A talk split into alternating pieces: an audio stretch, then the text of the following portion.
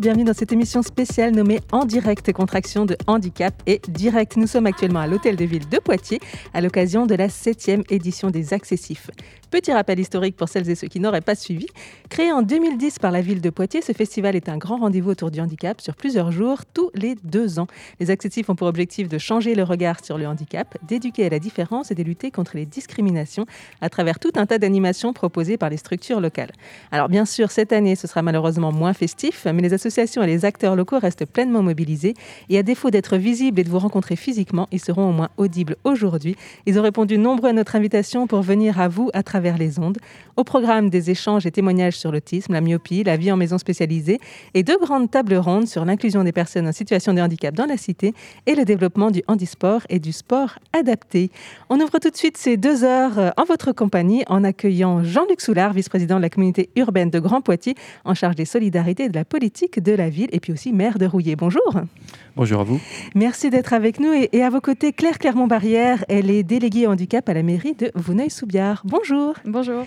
Merci à tous les deux. Alors, c'était important de maintenir euh, les accessifs cette année, malgré une version forcément réduite je crois qu'à euh, chaque fois qu'on a l'occasion de parler du handicap, il euh, faut, saisir l'occasion. Donc effectivement, on, a décidé de maintenir les accessifs. Et alors, elle, aura une autre forme que les années précédentes, évidemment. Mais euh, je me dis que la répartition telle qu'elle est proposée au, cours de l'année, ça fera l'occasion d'en parler plus souvent peut-être. Donc peut-être qu'en fait c'est une formule que on en retiendra pour les années suivantes quelques comment des, idées en tout cas pour, euh, pour en parler autrement que sur une semaine euh, dans, dans l'année. C'est ça, parce que plutôt qu'un gros gros temps fort, il va y avoir plusieurs rendez-vous euh, au cours de l'année. Quelle place occupe un événement tel que les accessifs pour une collectivité comme la communauté urbaine de Grand Poitiers? Ben, je, crois que c'est, euh, elle a une place euh, très importante.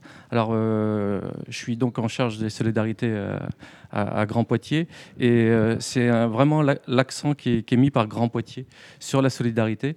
donc, je suis aussi associé à Alexandra Duval, qui n'est pas là, aujourd'hui, mais on, met, cette politique de solidarité en transversal avec toutes les autres politiques de, Grand Poitiers, parce qu'on se rend compte qu'en fait, euh, on, intervient dans, toutes les autres politiques. Donc c'est important que, à, partir euh, de, notre rôle, en tout cas, c'est de pouvoir euh, être transversal avec toutes les autres politiques de, de Grand Poitiers. Est-ce qu'on ressent les impacts euh, en dehors de Poitiers? Parce que c'était au départ Poitiers qui avait euh, lancé cette, euh, cette initiative. Maintenant, c'est la communauté urbaine. Est-ce qu'à Vouneuil-sous-Biard, est-ce qu'on sent les, impacts d'un tel événement? Oui, tout à fait. Enfin, ça fait plusieurs années que la commune est partenaire. On a la chance, on a déjà pu accueillir la journée d'ouverture qui, cette année, était prévue chez nous, malheureusement reportée pour le mois de novembre. Et effectivement, nos, écoles attendent toujours avec impatience ce, ce moment-là. Euh, et puis nos, administrés également pour euh, toutes les, petites animations qui sont prévues tout autour. Jean-Luc Soulard, est-ce qu'on peut mesurer l'impact sur, je sais pas, sur le regard des habitants, sur les mentalités d'événements comme ceux-ci? Je crois justement que, alors comme euh, la euh, cérémonie d'ouverture était à Vouneuil, la cérémonie de fermeture doit avoir lieu à Rouillé aussi. Et euh, je pense que c'est de cette façon-là aussi qu'en en, pouvant délocaliser un petit peu, un petit peu plus ces actions-là, plus on en parlera, plus, plus les gens, même les plus isolés dans les communes rurales, en prendront conscience. Et je pense que c'est important qu'on passe par ces, ces biais-là. Alors vous, personnellement, euh, vous avez passé pas mal d'années auprès de personnes en situation de handicap euh, dans votre euh, milieu professionnel. En quoi ça éclaire aujourd'hui votre action d'élu? Ben, en fait, euh, quand on a 30 euh, années euh, derrière soi de, travail dans le, dans le monde du handicap, effectivement, on, s'en sert au quotidien. On a un, œil peut-être plus, plus avisé. Et puis, on, a contact aussi avec toutes les associations locales qui, qui, qui, qui gèrent ou qui accompagnent les gens dans ces situations-là. Donc ça, c'est juste une une co-construction en fait, qu'on a envie d'avoir avec les associations, avec les personnes dans ces difficultés-là et les élus de nos communes. Alors vous aussi, Claire Clermont-Barrière, vous avez décidé de vous emparer de ce dossier du handicap dans votre commune. Qu'est-ce qui vous motive? Qu'est-ce qui vous nourrit? Alors, euh, bah, hum, je n'ai pas travaillé auprès de, personnes en situation de handicap, mais j'ai dans ma famille un cousin, effectivement, avec qui j'ai grandi polyhandicapés. Donc effectivement, c'est toujours un, thème qui, qui m'a touchée. Donc c'est vrai que c'était pour moi un plaisir de, prendre cette charge au sein de, l'équipe municipale. Et on a fait donc du monter cette, première des accessifs, en tout cas pour moi en tant qu'élu, pour voir effectivement changer le regard des gens sur, sur cela. Alors vous êtes euh, nouveaux élus ou en tout cas entourés d'une nouvelle équipe euh, depuis moins d'un an. Est-ce que ça crée une nouvelle dynamique peut-être dans ce domaine?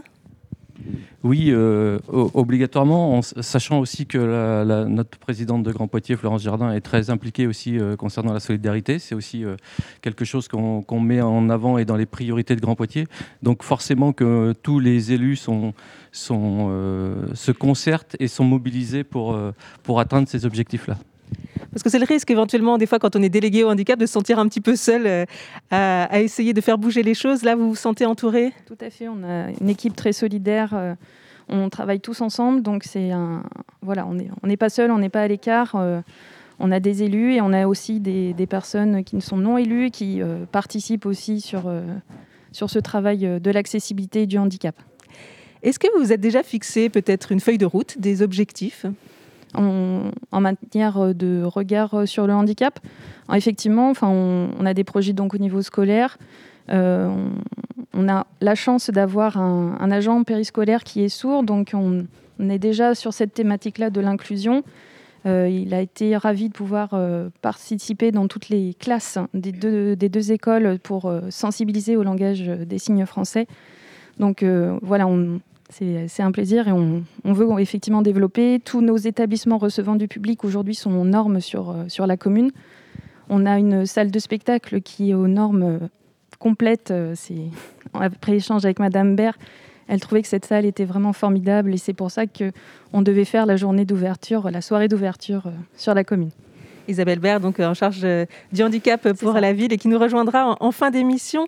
Euh, Jean-Luc Soulard, au niveau de la communauté urbaine, est-ce que là aussi il y a déjà euh, des actions qui sont mises en place ou, peut-être un plan d'action pour ces prochaines années? En fait, quand on a la charge de cette vice-présidence-là, on, a juste un objectif, c'est que tout le monde puisse avoir accès à tout euh, à tous les services, à toutes les, structures. Euh, alors, on sait très bien qu'on ne va pas y arriver du jour au lendemain, mais euh, en, attendant, c'est l'objectif qu'on se garde et qu'on et que on aime avoir à l'esprit pour qu'à chaque situation délicate, on puisse intervenir je, le répète, hein, avec euh, les associations, avec les acteurs locaux, puisque je pense que ce n'est pas un élu qui peut répondre aux demandes, surtout pas d'ailleurs. Et c'est pour ça aussi qu'au sein de Grand Poitiers, on essaye de travailler en transversalité pour que tout le monde apporte, que ce soit la mobilité, que ce soit la culture, que ce soit d'autres politiques. En tout cas, que chacun apporte sa pierre à l'édifice pour euh, nous faciliter et trouver la meilleure réponse adaptée à la personne. Alors, vont nous rejoindre euh, autour de cette table euh, deux, deux, personnes qui connaissent bien le sujet, forcément. Alain Ribaget, il est vice-président du GIP euh, local et puis président au niveau national, si je ne me trompe. Donc, le GIHP, Groupement pour l'insertion des personnes handicapées physiques. Merci de, nous rejoindre. Et puis, à vos côtés, Hugo Dupont, il est maître de conférences en sociologie dans le master Inclusion et participation, handicap, difficulté, dépendance. Merci à, tous les deux. Alors, peut-être, est-ce que vous voulez déjà réagir à, à ce qui vient d'être dit en introduction, Alain Ribaget Oui, enfin, je crois que Grand Poitiers, effectivement, a une préoccupation autour du handicap depuis longtemps. Euh, et euh, il faut savoir que la vraie problématique, quand on parle d'inclusion, c'est pas d'utiliser un mot, c'est de le faire. Et le faire, c'est bien de penser que les personnes qui sont dites en situation de handicap sont des citoyens comme les autres. Et aujourd'hui, il faut assurer leur accès à tout pour tous. Donc c'est cette réflexion qu'il faut mener, euh, plus qu'une réflexion sur qu'est-ce qu'on a fait, qu'est-ce qu'on va faire et ce qui est... Voilà. Donc il faut vraiment se préoccuper de la problématique des personnes. Et compte tenu du nombre de handicaps qu'il y a, euh, c'est des solutions différentes à chaque fois c'est pas les mêmes solutions pour une personne qui va être malvoyante, c'est pas des solutions euh, euh, qui va être différente pour une personne en situation euh, de handicap physique et qui se déplace en fauteuil. C'est aussi la prise en compte des problématiques du handicap psychique qui suppose de se poser l'ensemble des questions sur un territoire. Oui, Hugo Dupont, ce que vous disiez euh, avant qu'on démarre cette émission, c'est qu'il y a une différence entre déficience et handicap. Et en fait, c'est la société qui crée les handicaps Oui, la, déficience euh, ou, la maladie, hein, qui peut être maladie psychique ou, maladie handicapante, doivent être un petit peu euh, séparés de ce qu'est le handicap, dans la mesure où euh, depuis euh, maintenant 20 ans, 30 ans, le modèle socio-environnemental du handicap s'est imposé, c'est-à-dire l'idée que c'est la société qui est valido-centrée, faite par des valides pour des valides, qui crée les obstacles à la participation de certaines personnes qui ont des caractéristiques différentes du fait d'une déficience, d'une maladie ou autre, et donc qui les met dans une situation de handicap. Euh, donc le handicap, c'est pas seulement euh, euh, ne, passe plus par l'idée qu'il faut réparer la déficience, réparer le corps, réparer l'esprit, réparer ou, ou, donner des béquilles, si vous voulez, mais ça passe par euh, l'ergonomisation du monde, l'adaptation de notre environnement à, des caractéristiques bien particulières et qui sont effectivement très diverses, d'où l'ampleur du chantier et la difficulté qu'on a à vraiment y parvenir. Parce que même, vous disiez qu'il y a des, donc des différences entre différentes déficiences, mais aussi euh, deux personnes aveugles vont pas avoir forcément les mêmes besoins. Donc ça rend encore plus complexe la tâche. En 1975, il y a eu les premières lois accessibilité en France et la plus importante date de 2005, euh, loi pour l'égalité des droits et des chances, la participation et la citoyenneté des personnes handicapées. Donc c'est quand même une grande ambition. 16 ans déjà, est-ce qu'on peut peut-être euh, avec vous faire un, petit bilan sur le territoire, où est-ce qu'on en est? Euh, Alors d'abord peut-être cette question de l'accessibilité sur le territoire, ça c'est quelque chose qui est assez concret, euh, c'est des moyens techniques, on va dire, euh, mais pas que, vous allez nous, le dire aussi. Où est-ce qu'on en est aujourd'hui? Est-ce que euh, que c'est adapté? Il faut dire qu'en France, par exemple, il y a seulement un quart des gares qui, qui sont accessibles hein, au bout de 16 ans de, loi. Donc voilà, est-ce qu'on peut faire un petit tour de table là pour savoir où est-ce qu'on en est aujourd'hui à Poitiers et sur le territoire? Je veux bien commencer en disant qu'en France, on est excellent dans la rédaction des textes et des documents on va être très bon pour avoir défini les objectifs, euh, où on va aller. Après, pour le mettre en œuvre, c'est autre chose. On peut dire qu'en 16 ans, euh, on pas, on a avancé, mais pas au regard des ambitions. Deuxièmement, on sait aussi revenir en arrière. Je peux vous donner l'exemple de la loi Elan, où on définit que les logements neufs devront être 100% accessibles. Dans la réalité, on était autour de 65% euh, vraiment de logements neufs qui vont être construits. Et là, comme par hasard, sous pression du, lobby des, promoteurs, des constructeurs, on, a défini 20%. Si je ramène ça à 20% et environ 60% d'efficacité, il ne va pas y avoir beaucoup de logements euh, adaptés. Un autre exemple qui peut, je reprends le logement parce que c'est assez frappant. Si je vais en Allemagne ou en Espagne, j'ai dans euh, les portes standards des portes entre 90 et 1 mètre. En France, c'est des portes à 80. Il faut commander spécialement euh, les équipements pour avoir euh, les espaces nécessaires à construire un habitat. Alors je comprends bien que ça fait 10% de surface en moins pour un promoteur. Néanmoins, c'est quand même aujourd'hui pratiquement, on va avoir 6 millions de personnes en situation de handicap. Vous rajoutez, aujourd'hui, je crois que la prise de conscience, elle est là, toutes les personnes qui sont en situation de vieillissement, qui, vont, qui ont les mêmes problématiques et qui vont les avoir de plus en plus. Donc il va falloir qu'on s'en préoccupe et c'est à ce moment-là qu'on décide de passer de 100 à 20 par exemple pour les logements. Et je rejoins mon, collègue universitaire, la technique c'est une chose, mais la, bonne appréhension des personnes et leur intégration dans la vie sociale et culturelle, c'est bien aussi important. Euh, oui, je rebondis parce que euh, la loi de 2005, elle parle de l'accessibilité que d'un point de vue euh, de la voirie, des espaces publics et du numérique. mais elle ne dit rien de comment un enfant qui, apprend différemment peut aller à l'école avec ses camarades. elle ne dit rien de la façon dont une personne aveugle va pouvoir accéder à une œuvre d'art. Elle ne dit rien de toutes ces petites choses qui font aussi l'accessibilité, l'accessibilité scolaire, culturelle, éducative, pour les exemples que j'ai donnés, mais il y en aurait bien d'autres à donner. Euh, elle ne dit rien de tout ça. Et effectivement, euh, l'adaptation technique, c'est une chose. Euh, donc rendre le transport public accessible par des adaptations techniques, c'est une chose, mais quand le bus est plein à craquer, comment on fait? Voilà. Euh, quand la personne sent qu'elle gêne les autres, quand elle s'impose dans un lieu qui est déjà plein, est-ce que vraiment ce, lieu est accessible? D'un point de vue technique, oui, d'un point de vue humain, c'est beaucoup plus discutable.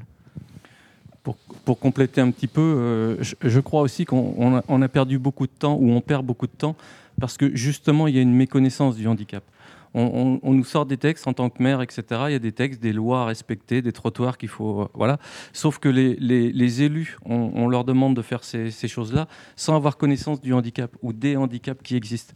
Donc forcément qu'il y a des choses qui se font qui se refont, qui se défont, qui, parce que c'est pas adapté. Et du coup, euh, nous, euh, au niveau de, de, nos mairies, au niveau de Grand Poitiers aussi, on est, on est très friand de, tous les acteurs qui tournent autour des associations, etc.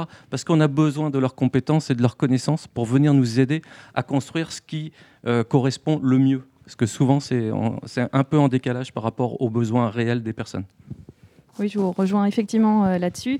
Euh, enfin, on parle de handicap, mais je pense qu'il serait plus pertinent de parler d'accessibilité, parce qu'effectivement, on connaît le handicap physique, euh, non-voyant, euh, malentendant ou mobilité réduite, mais comme vous disiez tout à l'heure, quand on a échangé en, en une personne avec une canne, une maman avec une poussette, se, peut se retrouver aussi en difficulté sur les cheminements dans la commune.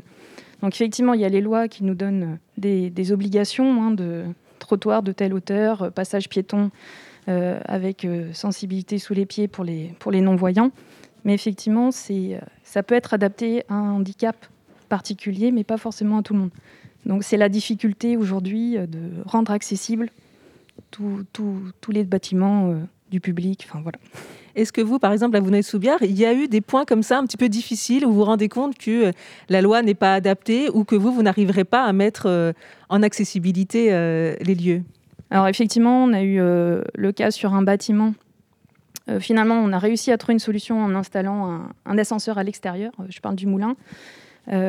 après, on a des, cheminements. Par exemple, on a une personne non-voyante dans, dans, avec nous qui est élue, pardon, et on échange beaucoup là-dessus. Et il y a des chemins qui sont normalement prévu pour elle, donc euh, avec une ligne euh, qu'elle peut suivre avec sa canne blanche.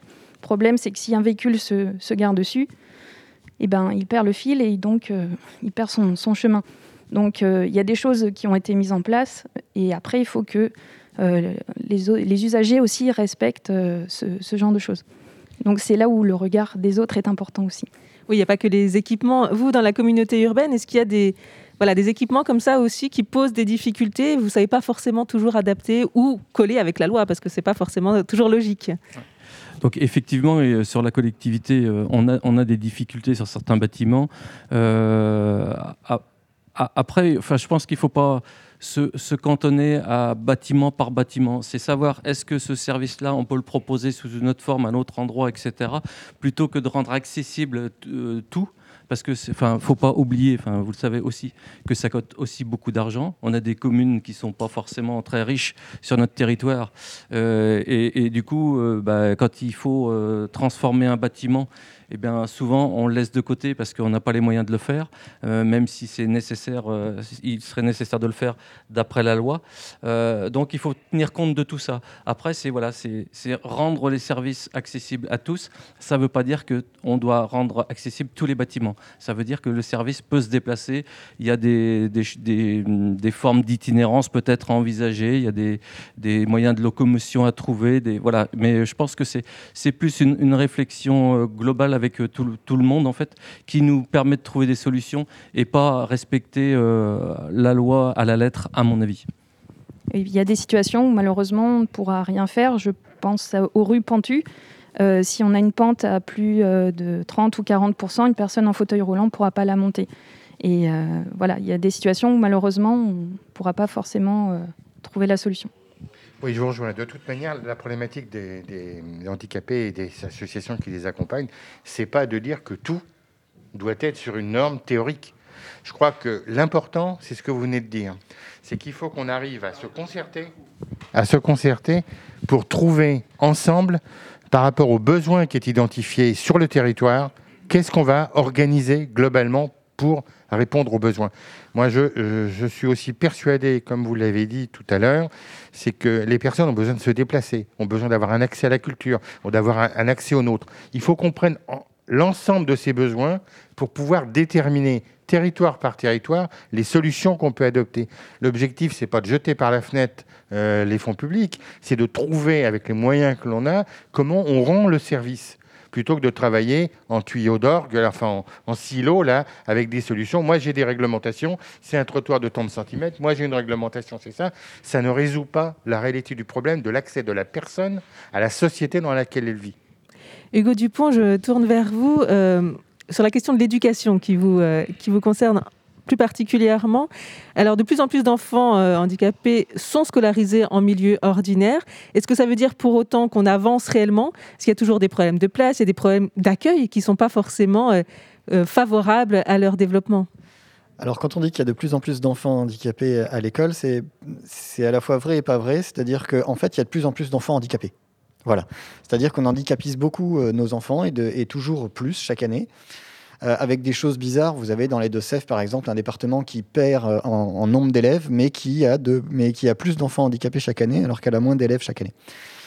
donc déjà, ça, ça, pose question sur qu'est-ce qu'être handicapé et que fait-on de, ce, de, de, cette étiquette, de ce statut. ensuite, l'école euh, autre chose, c'est que c'est qu'il y a toujours autant d'enfants dans les établissements spécialisés. Alors depuis 3-4 euh, ans, il y a une politique qui vise à leur fermeture progressive, donc on fera le bilan d'ici quelques années pour voir si l'école effectivement est plus accueillante et accueille euh, ou, oriente moins vers les établissements spécialisés pour enfants handicapés.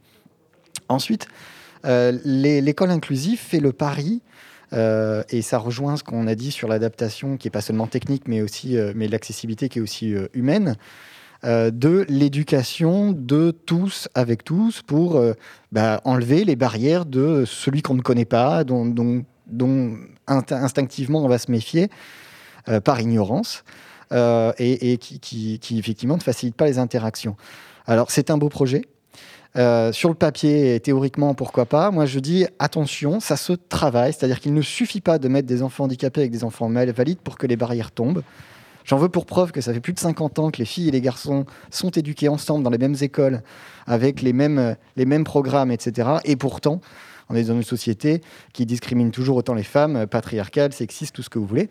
Euh, donc voilà, c'est quelque chose qui se travaille et qui ne peut pas simplement se décider, bon, on ferme les établissements spécialisés, comme ça tout le monde sera ensemble, et puis la prochaine génération sera euh, euh, beaucoup plus inclusive, ouverte, accessible euh, qu'aujourd'hui.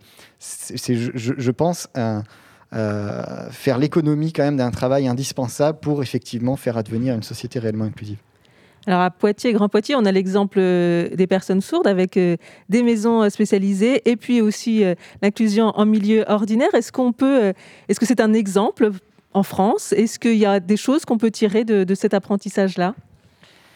Alors, j'ai pas tellement travaillé la question des personnes sourdes, mais oui, effectivement, il y a une école qui, euh, qui se fait la spécialité d'accueillir les, les, enfants sourds à, Poitiers avec euh, une, une, une, donc une unité localisée d'inclusion scolaire euh, qui est dédiée, avec un, enseignant qui parle la langue des signes, avec la complexité que ben, certains oralisent, d'autres pas, certains utilisent le code, d'autres la LSF complètement, etc. Donc, ça, ça crée toute une complexité.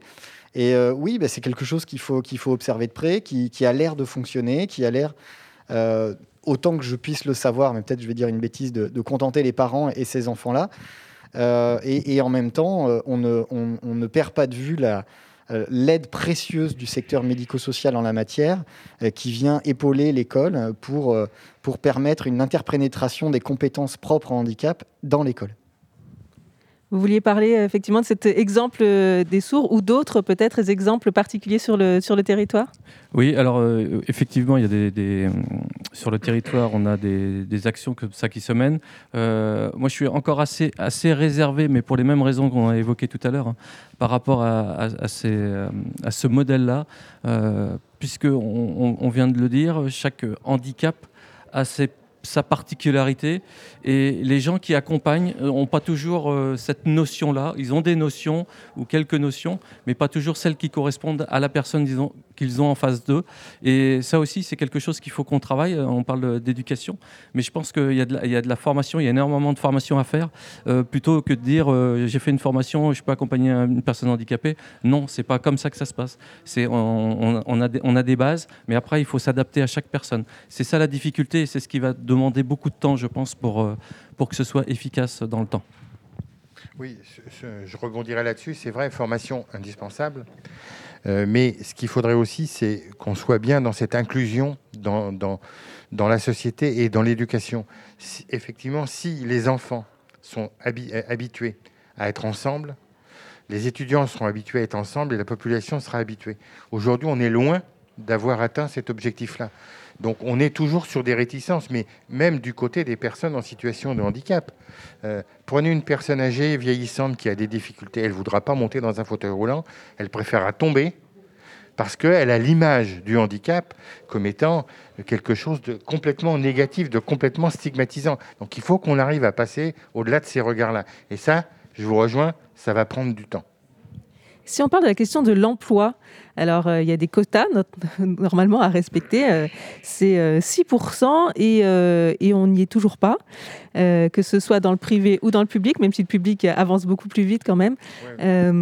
voilà. On peut dire que le public quasiment va avoir atteint les objectifs des 6%. C'est d'ailleurs un vrai problème, puisque d'ailleurs il faut financer et qu'on a à conserver les maintien dans l'emploi, et on va trouver le FIPHFP avec des difficultés, puisque le public a été le bon élève de l'opération. Par contre, le privé est loin du compte. Alors, dans le privé, effectivement, alors ça me parle parce que je, suis dans le secteur du recrutement. Donc, euh, effectivement, euh, il y a cette obligation. Malheureusement, selon les secteurs d'activité, euh, un handicap pourra s'adapter et un autre non. Il y a des handicaps visibles, physiques, mais il y a aussi les handicaps invisibles. Je pense notamment j'ai mangé le nom. Voilà, par exemple, merci. donc, il y a certaines, certains handicaps qui peuvent, enfin, certaines personnes handicapées qui peuvent s'adapter facilement. si c'est un handicap physique, effectivement, si le, bâtiment est accessible, le poste de travail peut s'adapter, effectivement. mais il y a d'autres choses qu'on ne pourra pas non plus adapter. Donc c'est cette difficulté-là aujourd'hui, je pense. Hein, euh, mais après, effectivement, le public semble meilleur élève que le privé. Euh, Comme quoi c'est possible C'est possible, oui. En tout cas, il y a un très fort taux de chômage sur les personnes euh, handicapées. Ça veut dire qu'elles cherchent un emploi. En tout cas, elles mm. essayent d'entrer dans, dans, ces emplois qui ne leur sont pas accessibles aujourd'hui. Comment ça se met en place dans une collectivité? Où est-ce qu'on en est à, Poitiers, Grand Poitiers, Vouneuil-sous-Biard? Est-ce que vous atteignez votre quota? Est-ce que vous avez des difficultés localement?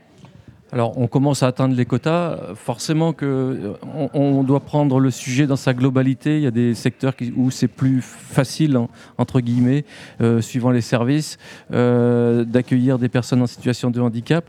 mais en, tout cas, je crois que depuis, que je suis présent dans, les services, je pense que voilà, tout le monde l'a à l'esprit et tout le monde a envie aussi de, s'investir dans, ce recrutement-là, dans ces recrutements-là, et de profiter aussi des, compétences de ces personnes-là, parce qu'on oublie, on parle souvent de leur handicap, mais on parle rarement de leurs compétences. Et faut, il serait bien aussi qu'on n'oublie pas qu'ils ont des compétences et qu'ils peuvent nous apporter aussi beaucoup euh, au sein de nos collectivités. Cette question des quotas, est-ce que c'est une bonne idée, Hugo Dupont? Ah, alors là. Euh,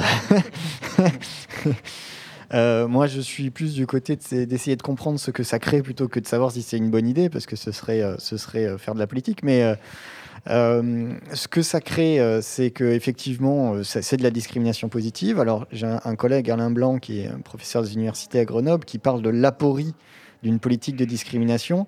De positive en disant que bon voilà le, constat est celui-là ça ne fonctionne pas et, et il faudrait peut-être passer à autre chose. Et puis on observe aussi que certaines entreprises comment comment dire ça font appel à des cabinets privés euh, qui vont euh, traquer euh, dans le personnel non déclaré handicapé des personnes qui potentiellement pourraient être handicapées pour atteindre les quotas. C'est-à-dire que plutôt de recruter des personnes qui sont déclarées, reconnues handicapées, donc avec une RQTH délivrée par la CDAPH ça fait beaucoup de sigles, excusez-moi, eh bien, on va essayer de faire des entretiens avec les personnels pour savoir qui peut, qui pourrait être reconnu en situation de handicap. Voilà le genre de choses que ça crée.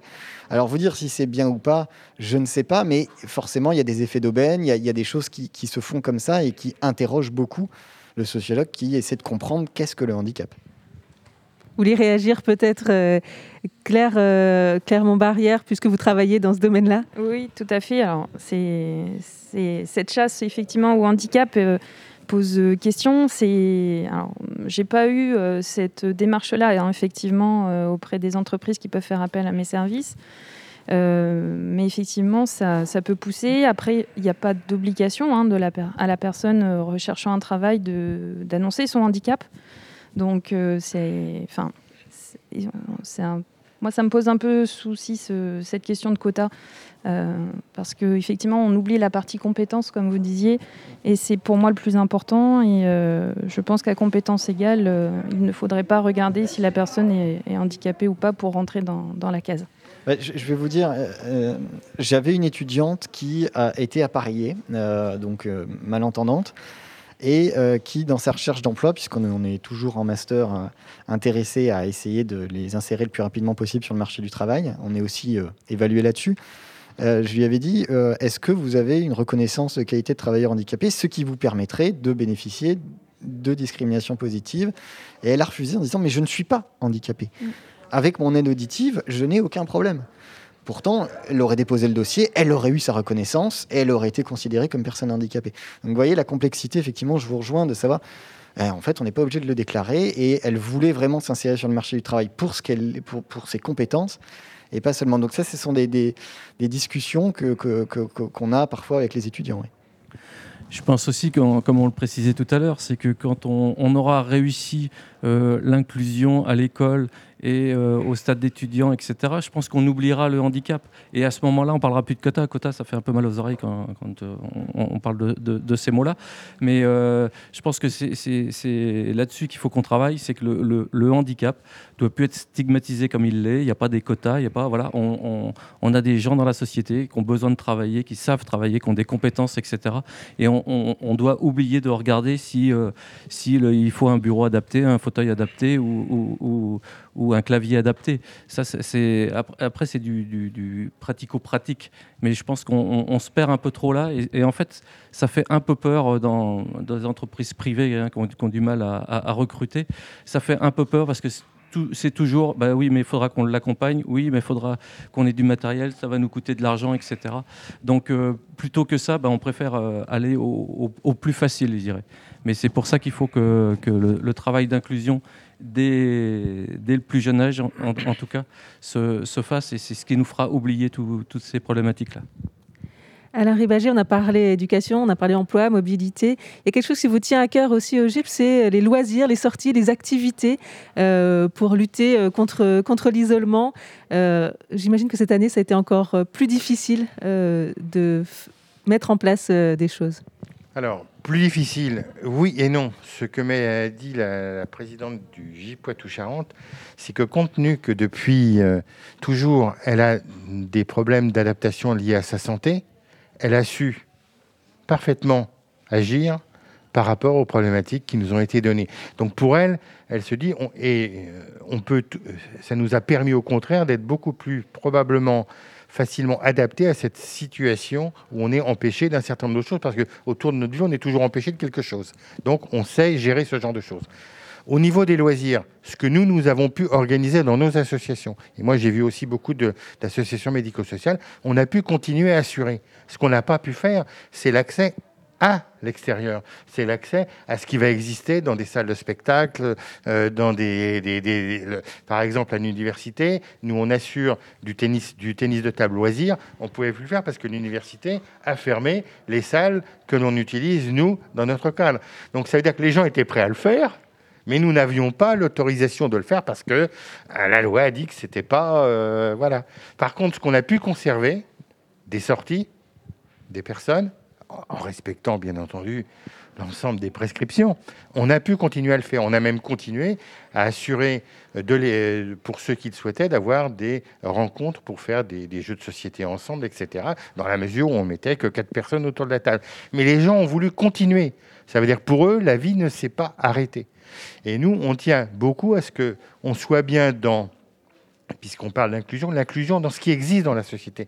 Notre objectif, c'est pas de faire des activités ghettoisées au sein de nos établissements, c'est qu'à la limite, les personnes en situation de handicap puissent aller dans l'ensemble des clubs sportifs, dans l'ensemble des activités de loisirs, dans l'ensemble des activités des centres socioculturels. C'est comment on peut travailler sur ces solutions-là.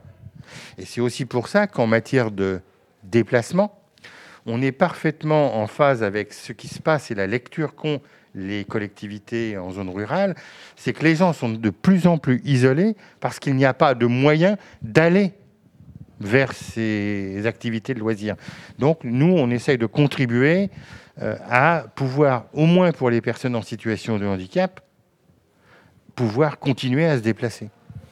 Je voulais compléter un petit peu par rapport à ça. Au sein de Grand Poitiers, on, s'est déjà réunis avec euh, la mobilité pour de la mobilité inclusive et on a, souhaité rencontrer tous les, euh, tous les acteurs du territoire. Hein. Grand Poitiers, c'est 40 communes. Et on était très surpris de voir tout ce maillage en fait, qu'on a d'associations, de, de, personnes qui travaillent autour du, handicap ou des personnes en difficulté, en tout cas de solidarité. Et, et du coup, ces échanges-là sont très riches et, nous apporte aussi euh, des. En fait, on, découvre aussi ce qui existe sur nos territoires parce que c'est pas parce qu'on est élu qu'on sait tout ce qui s'y passe. Et euh, en, fait, euh, vu le nombre d'acteurs qu'on a, on, peut se dire qu'on a déjà beaucoup d'outils en fait pour pouvoir mettre en place un, réseau cohérent pour ces gens en difficulté. Euh, cette table ronde arrive à son terme. Une dernière chose peut-être avec vous, Hugo Dupont, avec ce, master inclusion et participation, handicap, difficulté, dépendance. Euh, ça crée, euh, toutes ces questions sur handicap créent de nouveaux métiers. Peut-être vous pouvez parler en, une minute de, ces métiers, de qu'est-ce qu'on ce qu'on peut apporter à la société et justement aider cette inclusion des personnes déficientes. Alors, les nouveaux métiers, ce sont, euh, euh, nous, euh, nous, nous, insérons nos, étudiants à la fois dans les collectivités territoriales. Il y en a qui vont à l'agence régionale de santé, donc quelque chose d'administratif et étatique, des choses plus territoriales, dans les maisons départementales des personnes handicapées, mais aussi, effectivement, nous envoyons des stagiaires dans des musées qui ont besoin de se rendre accessibles et de mener cette réflexion-là et qui vont chercher chez nos étudiants des compétences qu'ils n'ont pas forcément. Euh, voilà, pour développer le facile à lire et à comprendre, par exemple. Vous savez, ça a fait la une très récemment. Euh, euh, ça a été très très mal compris quand le musée Carnavalet a été accusé d'abandonner les, chiffres romains et on a accusé de, nivellement par le bas, d'affaiblissement de la culture, etc. Non, en fait, tout ce qu'elle voulait faire, elle n'abandonnait pas du tout les chiffres romains, mais c'était de les traduire en, en, chiffres arabes sur certains fascicules et sur certains euh, certains panneaux pour justement parvenir à inclure le plus de monde possible, ce fameux facile à lire et à comprendre. Bon, ça n'est qu'un exemple, mais c'est tout ça, effectivement. Toutes ces compétences-là, il y a 20 ans, on se posait absolument pas la question. Hein, tout ça, ça se développe. Et nos étudiants, euh, enfin, on, espère qu'ils sont un peu à la pointe sur ces questions-là et, euh, arrivent à s'insérer sur, là-dessus. Et puis, il y, il y a des nouveaux métiers dus à la la, métamorphose un petit peu de l'institution de handicap, en tout cas pour ce qui est des enfants, c'est-à-dire que la fermeture progressive des établissements pour enfants handicapés fait qu'il y a des nouveaux dispositifs qui se créent, des nouveaux services, et donc il y a des nouvelles compétences comme la coordination de parcours, par exemple. C'était, c'est, le coordinateur de parcours est un métier qui n'existait pas auparavant et qui se développe de plus en plus euh, aujourd'hui. Euh, voilà, c'est le, type d'exemple euh, qui fait qu'on voit que ça évolue. jamais assez vite, jamais parfaitement, mais voilà, c'est, effectivement des, des nouveaux métiers, des nouvelles compétences qui montrent qu'il y a une évolution. Merci beaucoup Jean-Luc Soulard, donc vice-président de la communauté urbaine de Grand Poitiers, Claire Clermont-Barrière, délégué au handicap à la mairie de Vouneuil-Soubiard, Hugo Dupont, donc euh, maître de conférence en sociologie, et puis Alain Ribager, vice-président du GIP euh, Poitou-Charentes. Merci beaucoup tous les cas d'avoir été avec nous. Alors cette année, à l'occasion de la Journée internationale de la trisomie 21, au mois de mars, l'association italienne Courdonne a lancé la campagne The Hiring Chain avec Sting. C'est tout simple, c'est pour euh, inclure les personnes handicapées dans l'emploi.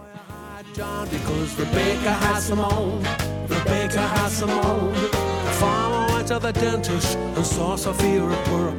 The farmer had Kate because the dentist had Sophia, because the lawyer had John, because the baker had Simone, the baker had Simone. The farmer went to the farmer and saw Kate at work. The farmer had Paul because the farmer had Kate, because the dentist had Sophia, because the lawyer had John, because the baker had Simone, the baker had Simone. The baker went to the barber.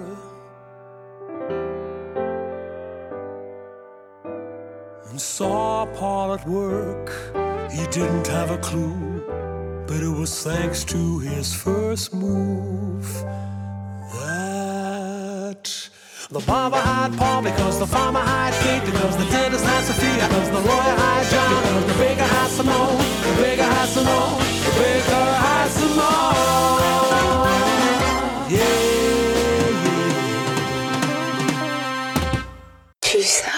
donc, Connie, on se demandait justement, tu tiens debout sur ta béquille? Ça, j'en sais rien, j'ai pas encore essayé.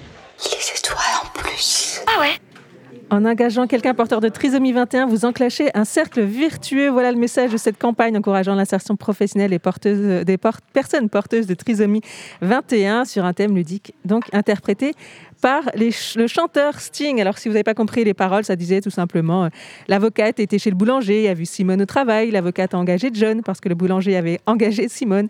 Le dentiste a été chez l'avocate et a vu John au travail, le dentiste a engagé Sophia parce que l'avocat a engagé John, parce que le boulanger a engagé Simone, etc., etc. Et on accueille euh, tout de suite la maison de la Forêt des Charmes. Merci beaucoup euh, d'être avec nous aujourd'hui. Alors, sont avec nous euh, un résident euh, de, de, la maison et puis euh, l'un des professionnels donc de la maison, donc Michael Grisot et Philippe Blé. Merci beaucoup à tous les deux d'être avec nous. Bonjour. Bonjour. Bonjour, C'est un vrai plaisir de vous avoir avec nous pour témoigner aujourd'hui. Alors, on voulait parler avec vous de, du fait d'aller dans un établissement spécialisé. On en parlait un petit peu en introduction. Est-ce que c'est quelque chose qui se décide, euh, Michael euh, Grisot, ou est-ce que c'est quelque chose qui s'impose à nous? Bah, Disons que c'est assez complexe pour les familles comme pour les résidents. Parce que il faut que la, les résidents aient une certaine envie de laisser leur famille souffler et puis qui se sentent bien dans l'entourage de, l'équipe qui les accueille. Qui. Mais pour moi personnellement, où je me trouve, je me sens très bien. Oui, alors euh, comment ça se passe, Philippe Blé, quand on accueille une personne qui se retrouve, qui quitte sa famille, qui se retrouve dans une maison spécialisée euh, Comment on la rassure Comment voilà, comment ça se passe? Ben, euh, De toute façon, on ne connaît pas vraiment la personne. C'est-à-dire que dans un premier temps, on va essayer d'avoir des informations en amont. Euh, au-delà des informations médicales, etc., où bon là c'est plus la partie on va dire technique euh, de notre travail. Mais, euh, mais après, bon, on, a toujours plus ou moins des informations sur les habitudes de vie de la personne déjà. Donc on va essayer de rassurer la personne en fait sur, en maintenant ses habitudes de vie, ses repères. pas déstabiliser complètement, surtout quand c'est une personne qui n'a jamais connu auparavant une institution. C'est à la collectivité, ça peut être un petit peu compliqué. Euh, notamment, euh, voilà, on, sait que la personne va, se retrouver face à d'autres ayant, par exemple, des troubles du comportement, des caractères différents, etc. Euh, donc voilà, et ben, tout simplement en étant présent, en étant attentif. alors, dans un premier temps, déjà, il y a toujours une prévisite, ce qu'on appelle dans notre institution une, une prévisite d'admission. Euh, comme ça, au moins déjà, la personne peut repérer les locaux, euh, repérer tout ce qui est à disposition. Euh, voilà. Après, bon, c'est vrai qu'on est quand même relativement bien équipé là où on est. On a une cuisine thérapeutique, une salle de sport, une salle informatique, une salle d'art plastique, une salle de balnéothérapie, une salle Snozelen. Alors, le terme peut paraître un peu barbare, mais c'est une salle d'éveil d'essence en quelque sorte. Puis ça leur donne l'occasion de déjà voir une première fois les autres résidents, de voir les professionnels. Donc ça, ça crée déjà un premier, un premier contact assez rassurant. Voilà. Michael Grisot, vous parliez de la famille, des proches. Euh, comment on garde le lien? Comment eux, ils voient votre vie euh, dans cette maison?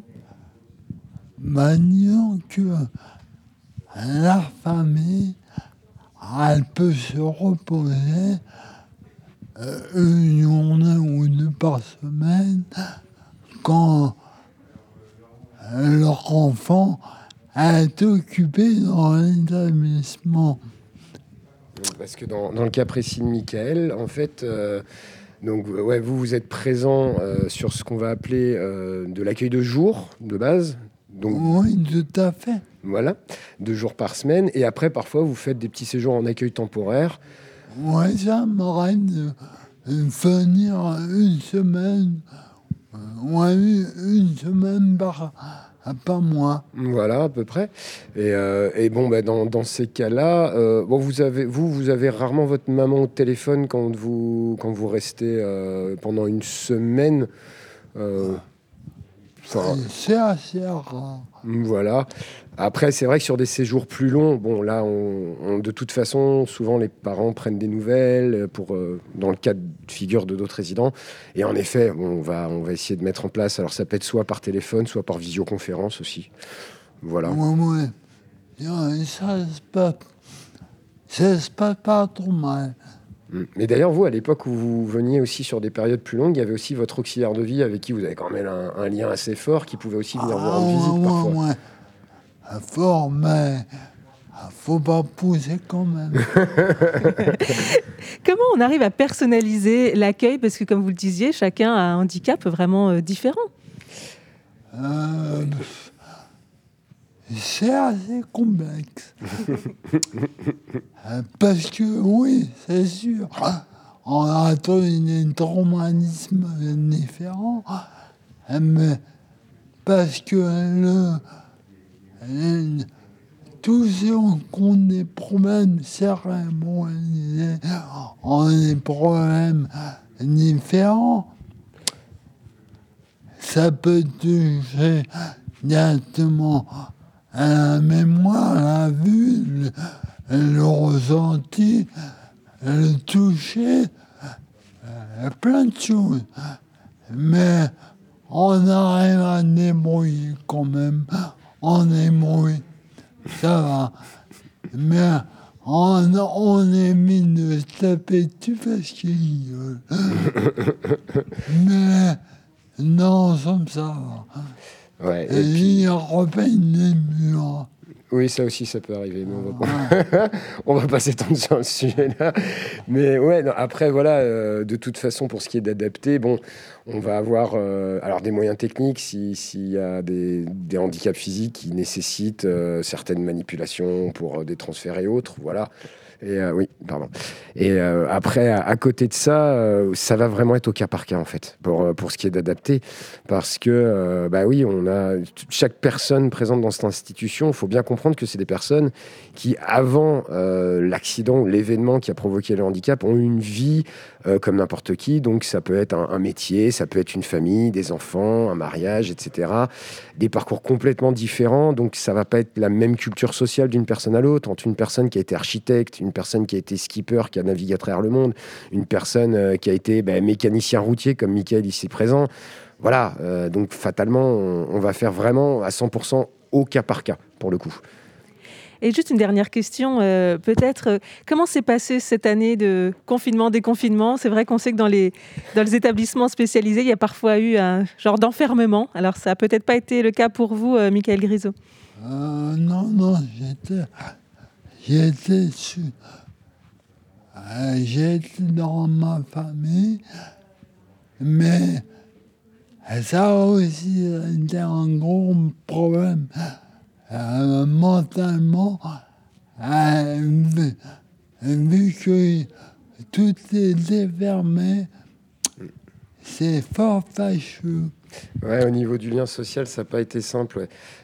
Bah, déjà, j'imagine pour vous à domicile et puis euh, même pour euh, les personnes qui sont en internat, du coup, qui sont à l'année, tout un tas d'activités qu'on pouvait plus faire. On pouvait pas tout simplement aller se poser en terrasse, boire un verre. Alors pour, euh, pour des personnes qui peuvent le faire par elles-mêmes, c'est déjà pesant. Alors imaginez une personne qui a besoin d'aide au quotidien pour y aller et qui se retrouve dans un contexte euh, de collectivité, voilà, où là, il n'y a pas nécessairement cet échappatoire. En fait, le seul échappatoire, c'était de faire une promenade dans un rayon très limité euh, et pas grand-chose de plus. Donc après, on essayait de faire ce qu'on pouvait sur place. Mais voilà, bon, c'était assez compliqué. Et oui, bah, on l'a bien ressenti que pour certains, voilà, certains ont un peu accusé le coup quand même. Ouais. Tout à fait. Merci beaucoup à tous les deux, Mickaël Grisot et Philippe Blais, d'avoir été avec nous donc pour représenter la Maison de la Forêt des Charmes et puis, euh, et puis pour parler de votre témoignage euh, sur, euh, sur la vie en résidence. Merci beaucoup. Merci de votre accueil. Merci beaucoup de nous avoir C'était un plaisir. tout de suite, on accueille Evelyne Franchino représentante de l'AMAM 86, l'AMAM 86 qui défend les personnes qui subissent euh, des problèmes de myopie, tout simplement. Mmh. Alors, ça, paraît peut-être anodin. Hein. je pense qu'on est des, millions en France à, avoir ce, problème, mais, mais ça peut devenir un véritable handicap. C'est ça, oui. Bonjour déjà à tous. En fait, euh, oui, euh, la myopie, c'est vrai, elle, regroupe des adhérents qui sont surtout atteints de forte myopie, parce qu'il est vrai, la myopie, c'est un trouble de la vue qui est fondamentalement connu. voilà, on voit flou. la plupart, 40% des Français, euh, quand même, euh, sont atteints par cette myopie, mais plutôt légère et moyenne. Et euh, nous, notre association, elle, elle, elle est constituée d'adhérents qui sont atteints de forte myopie, c'est-à-dire au-delà de moins 6 dioptries de correction, et parfois de très forte myopie, comme par exemple moi, eh ben, au-delà de moins 10 dioptries de correction. Et euh, mais je vous rassure quand même, on a aussi des adhérents qui sont bienvoyants et bienveillants et qui sont là aussi pour soutenir nos actions. Donc euh, ça, ça c'est bien. Mais c'est vrai que la myopie, euh, à partir d'un certain stade, et notamment le moins 6 dioptries dont je vous parlais, les fortes myopies et très fortes myopies, sont des myopies évolutives qui ont beaucoup de complications parce qu'en fait l'œil du myope s'allonge en fait et tire sur les structures de l'œil, notamment la rétine. Beaucoup de complications rétiniennes, type de déformation, de déchirure, euh, de décollement, mais aussi de mauvaise irrigation, d'atrophie tout simplement. Et enfin tout simplement, euh, voilà, ça détruit finalement parce que les cellules photosensibles et nerveuses de la rétine euh, permettent justement de voir. Donc ça fait des trous en fait, comme si on avait une amputation finalement d'une partie et, c'est très euh, compliqué, euh, en tout cas pour la vision centrale, notamment, euh, puisqu'en fait, l'association s'appelle Association de lutte contre la maculopathie myopique. Cette maculopathie myopique, un terme bien complexe en fait, mais a été assez mal reconnue hein, pendant un certain temps, et c'est pour ça que l'association s'est créée en fait en 2011. Elle a maintenant 10 ans, mais c'est quand même assez récent, parce qu'en fait, on connaît bien la DMLA, on connaît bien la maculopathie diabétique, etc. Mais euh, la myopie et son évolution euh, lors de, complications étaient assez mal connues. C'est pour ça qu'elle s'est créée, en fait. Donc, euh, voilà. Il y a d'autres complications aussi, autres que rétiniennes, qui sont, par exemple, la cataracte précoce, c'est-à-dire 10 ans plus tôt que, que les personnes dites bienvoyantes. Et puis aussi le glaucome, pour un certain pourcentage, est plus élevé chez les personnes qui sont atteintes de forte myopie. Voilà.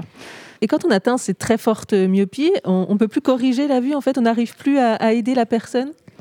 Alors, euh, enfin, bien sûr, euh, si tant qu'il n'y a pas de complications, en fait, bien entendu, en fait, euh, si, si, je peux parler de, mon cas, sans être, en fait, moi, je, suis forte myope depuis très forte myope depuis l'enfance, une myopie évolutive jusqu'à l'âge adulte, donc corrigée par des verres au départ, parce que bon, c'était quand même, j'ai quand même 67 ans, donc c'est il y a un petit peu de temps, et donc c'était des gros verres, hein, on appelait ça les culs de bouteille, avec vraiment des complexes aussi à l'adolescence et tout ça. Ensuite, les lentilles, les verres de contact sont arrivés, ce qui a été vraiment euh, une, révolution pour nous et une amélioration de la vie quotidienne aussi par rapport à la correction. Mais le problème, c'est qu'à l'âge de 35 ans, pour ma part, j'ai commencé à faire des hémorragies rétiniennes. hein. À l'époque, il n'y avait rien sur Poitiers, en fait, euh, de très pointu, donc c'était Créteil. Et voilà, j'ai été traitée à l'époque et graduellement, les complications, eh bien, elles entraînent la malvoyance, en fait. hein. La malvoyance, c'est à partir de, moins 3 dixièmes, euh, enfin 3 dixièmes, c'est-à-dire en vision binoculaire corrigée. C'est-à-dire, euh, voilà. Moi, j'ai pas de lunettes euh, malgré euh, ça parce que j'ai été opérée de la cataracte déjà, comme je vous disais tout à l'heure, c'est une complication. Voilà. Alors, sachant que la myopie, on le disait, ça touche énormément de monde et ça se développe en fait avec notre mode de vie. C'est quelque chose qui touche de plus en plus de monde. Et oui, mm, mm, mm. ouais. Alors il y a des facteurs génétiques, mais qui sont euh, pour 10%, enfin assez faiblement, euh, voilà. Et surtout euh, le mode de vie, c'est-à-dire l'urbanisation. hein. On vit beaucoup à l'intérieur. Le confinement n'a rien amélioré non plus. Et en fait, il faudrait être exposé. On dit qu'il y a des facteurs. si on n'a pas été exposé dans l'enfance à, à la lumière naturelle, en fait, ça peut aussi accentuer euh, ce, ce- ce processus. Les écrans, en fait, euh, la quantité de temps. C'est pour ça que, en fait, il faut faire des pauses régulièrement. Il faut, voilà, tout ce qu'on sait déjà par ailleurs euh, concernant les écrans. En fait, pas revenir sur la prévention. Ça en fait partie, en tout cas, effectivement. Yveline Franchino, votre association, elle a aussi un conseil scientifique. Vous essayez de, de réfléchir et de trouver des solutions, peut-être, pour, pour lutter contre la myopie et, et ses, et ses complications. Alors ça, euh, oui, enfin, c'est le comité scientifique en fait, euh, dont, le président est le professeur Levéziel, le chef du service du CHU de Poitiers, d'ophtalmologie du CHU de Poitiers, et c'est eux qui travaillent en fait, hein, parce que effectivement, la promotion, c'est un de nos objectifs aussi à l'association de promouvoir la recherche, d'essayer de récolter des fonds pour travailler à comprendre ce processus de la myopie, à mieux le comprendre, à mieux comprendre surtout ce processus évolutif euh, pour essayer de le limiter de, mieux le dépister, de le limiter et de trouver des solutions pour, euh, euh, pour euh, voilà, éviter son évolution et les complications qui vont avec l'âge adulte, comme je vous disais tout à l'heure. Voilà. Et puis, euh, deux autres objectifs de notre association, c'est quand même euh, d'aider euh, et de soutenir les personnes atteintes. Donc voilà, on a un, site internet, on a un numéro national, on a des mails régionaux, le site www.amam-myopie.fr et là il y a toutes les infos en fait. Et euh, en fait, ce qui est difficile pour ces personnes atteintes, c'est justement la permutation au moment où les traitements, euh, où il n'y a plus de traitement finalement, et on doit euh, s'adapter à la déficience visuelle et, trouver les stratégies d'adaptation pour s'y adapter au quotidien avec ce qui reste finalement.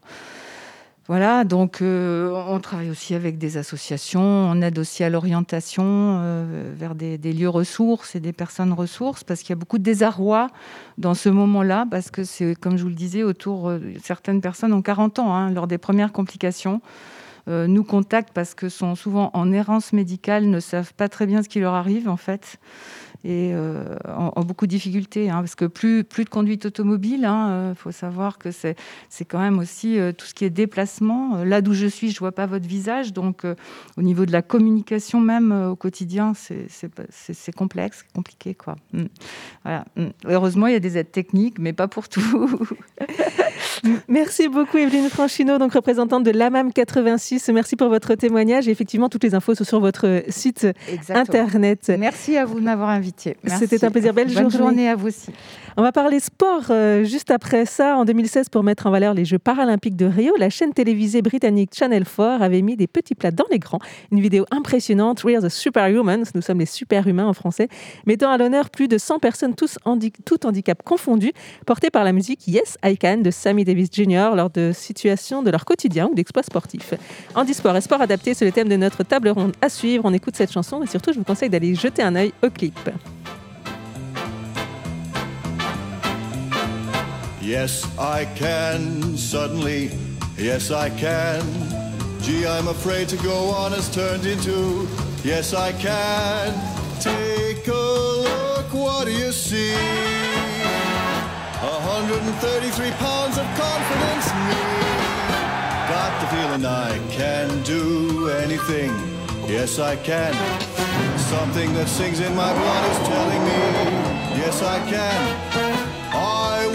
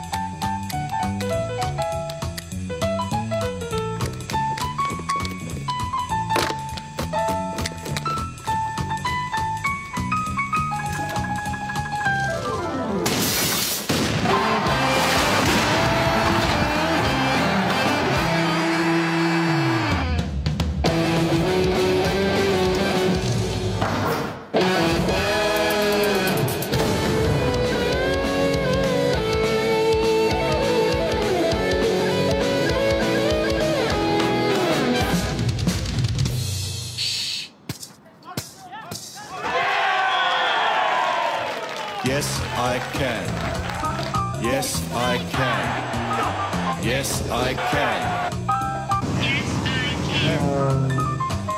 Yes, I can. Yes, I can. Yes, I can. Yes, I can. Yes, I can. Hey, yes, I can. No, you can't. Yes, I can! Are you ready? I can climb Everest. Yes, I can. I can fight here all night and never rest. Yes, I can. I was just born today. I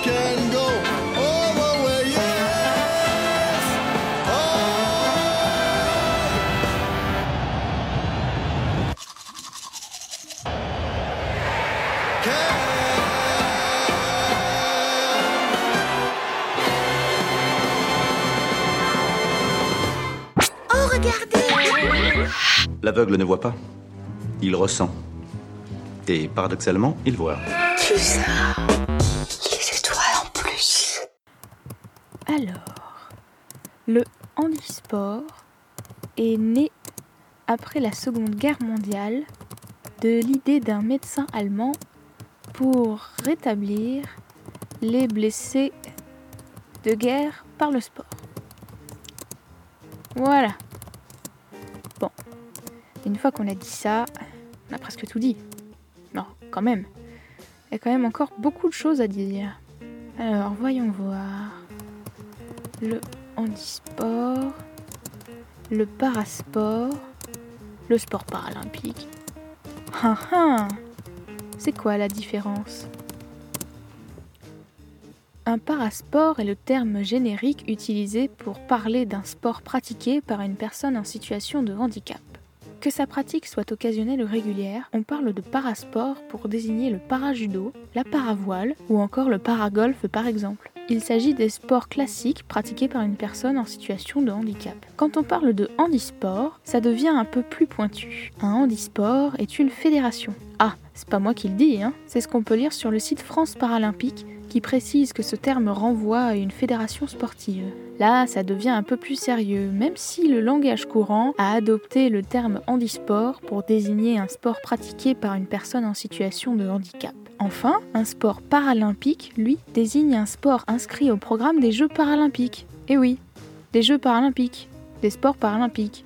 Et des sports paralympiques, on en compte 22 aujourd'hui. Parmi ces nombreux sports qui sont pour la plupart connus, il en est qui restent méconnus de la plupart des gens, comme le torbal, le goalball ou encore le boccia. Je vous laisse le soin de découvrir ces sports par vous-même et pourquoi pas de les tester. La plupart des sports paralympiques peuvent se pratiquer par des personnes en situation de handicap ou non. Sans oublier également qu'il existe tout un tas de sports à pratiquer à deux, en duo, entre personnes valides ou en situation de handicap. En ce qui concerne les compétitions, savez-vous à quoi correspondent ces quatre-là? Si je vous dis les Jeux olympiques et les Jeux paralympiques, Normalement jusqu'ici, tout va bien. Mais si je vous dis les Difflympics et les Spéciales Olympiques, ah ah Eh bien les Difflympics, ce sont des jeux multisports destinés aux personnes sourdes. Quant aux Special Olympics, c'est une rencontre multisport internationale pour sportifs en situation de handicap mental. Voilà, vous savez tout.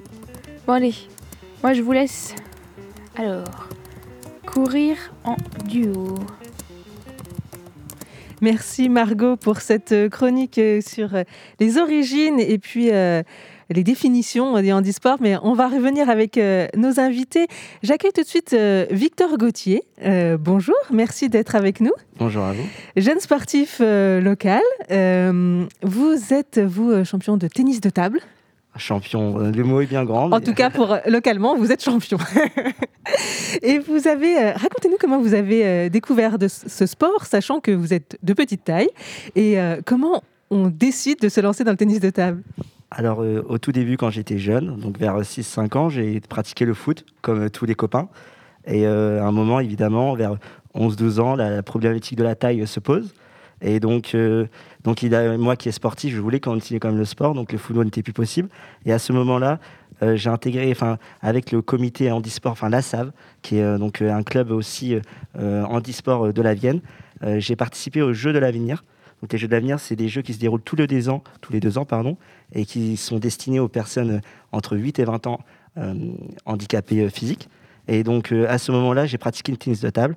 Et ça a été un peu une passion, une réelle découverte. Et l'année suivante, dans mon club local, donc à Montamisé, je suis allé en, j'ai pratiqué le tennis de table. Donc, on se pose forcément la question est-ce que c'est la table qui est adaptée? Est-ce que c'est vous qui vous adaptez euh, à la table? Alors la question est très souvent posée et c'est tout à fait logique. Et finalement, ma taille euh, ne m'empêche pas du tout de jouer avec une table classique. Donc euh, non, non, les, les- les dimensions de la table ou la hauteur de la table sont pareilles pour moi que pour les autres.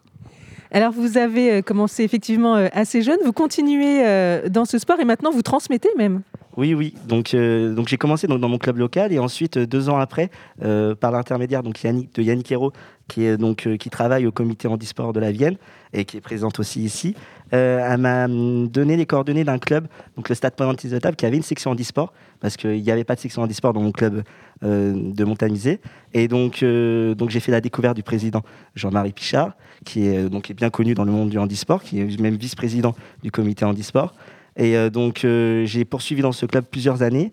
Et, euh, et oui, donc, je voulais aussi devenir entraîneur. C'était mon objectif. hein. C'est depuis le début, je veux travailler dans le sport. Et donc, il y a un moment, le- les étoiles sont alignées. Le club n'avait plus d'entraîneur. L'entraîneur était parti. Et euh, le président en a parlé. Et euh, voilà, les, choses sont faites naturellement. Et donc, euh, j'ai passé une, formation BPGEPS tennis de table. Et depuis deux ans, je suis donc l'entraîneur diplômé du, du Stade Pauvin tennis de table. Est-ce que votre euh, handicap, euh, un jour, a été. mm, Enfin, posé question, en fait, pour vous ou pour votre entourage sur euh, cette carrière euh, dans le sport? Alors, euh, j'ai eu de la chance, c'est que depuis que je suis né, enfin, voilà, j'ai un frère et une sœur et donc deux parents, comme tout le monde. Et euh, donc, euh, le, handicap n'a jamais été un tabou. Et j'ai toujours vécu comme si, enfin, j'ai toujours dû me débrouiller entre guillemets. Voilà, mes parents m'ont pas tout adapté, m'ont pas. Il y avait les moqueries, il fallait que voilà que je m'en serve pour pour que ça m'endurcisse et tout ça. Enfin, voilà, c'est donc non, finalement, alors c'est vrai que de l'extérieur, ça peut paraître assez euh, spécial ou assez particulier, mais finalement, c'était tout à fait naturel, que ce soit pour moi et au niveau de mon entourage. Et voilà, c'est c'est la suite de, de ce que je voulais, de ce que je pensais depuis, euh, depuis que je suis petit. Ce qui est intéressant, c'est qu'aujourd'hui, vous encadrez à la fois des sportifs handisport, mais aussi sport adapté. Peut-être qu'il faut repréciser à nos auditeurs, auditrices la, la différence. Et en quoi vous arrivez, vous, avec votre expérience, à leur apporter euh, pour qu'ils progressent dans ce sport? Donc euh, la différence entre sport adapté et handisport, c'est qu'handisport, c'est un handicap physique et euh, sport adapté, c'est un handicap donc euh, psychique.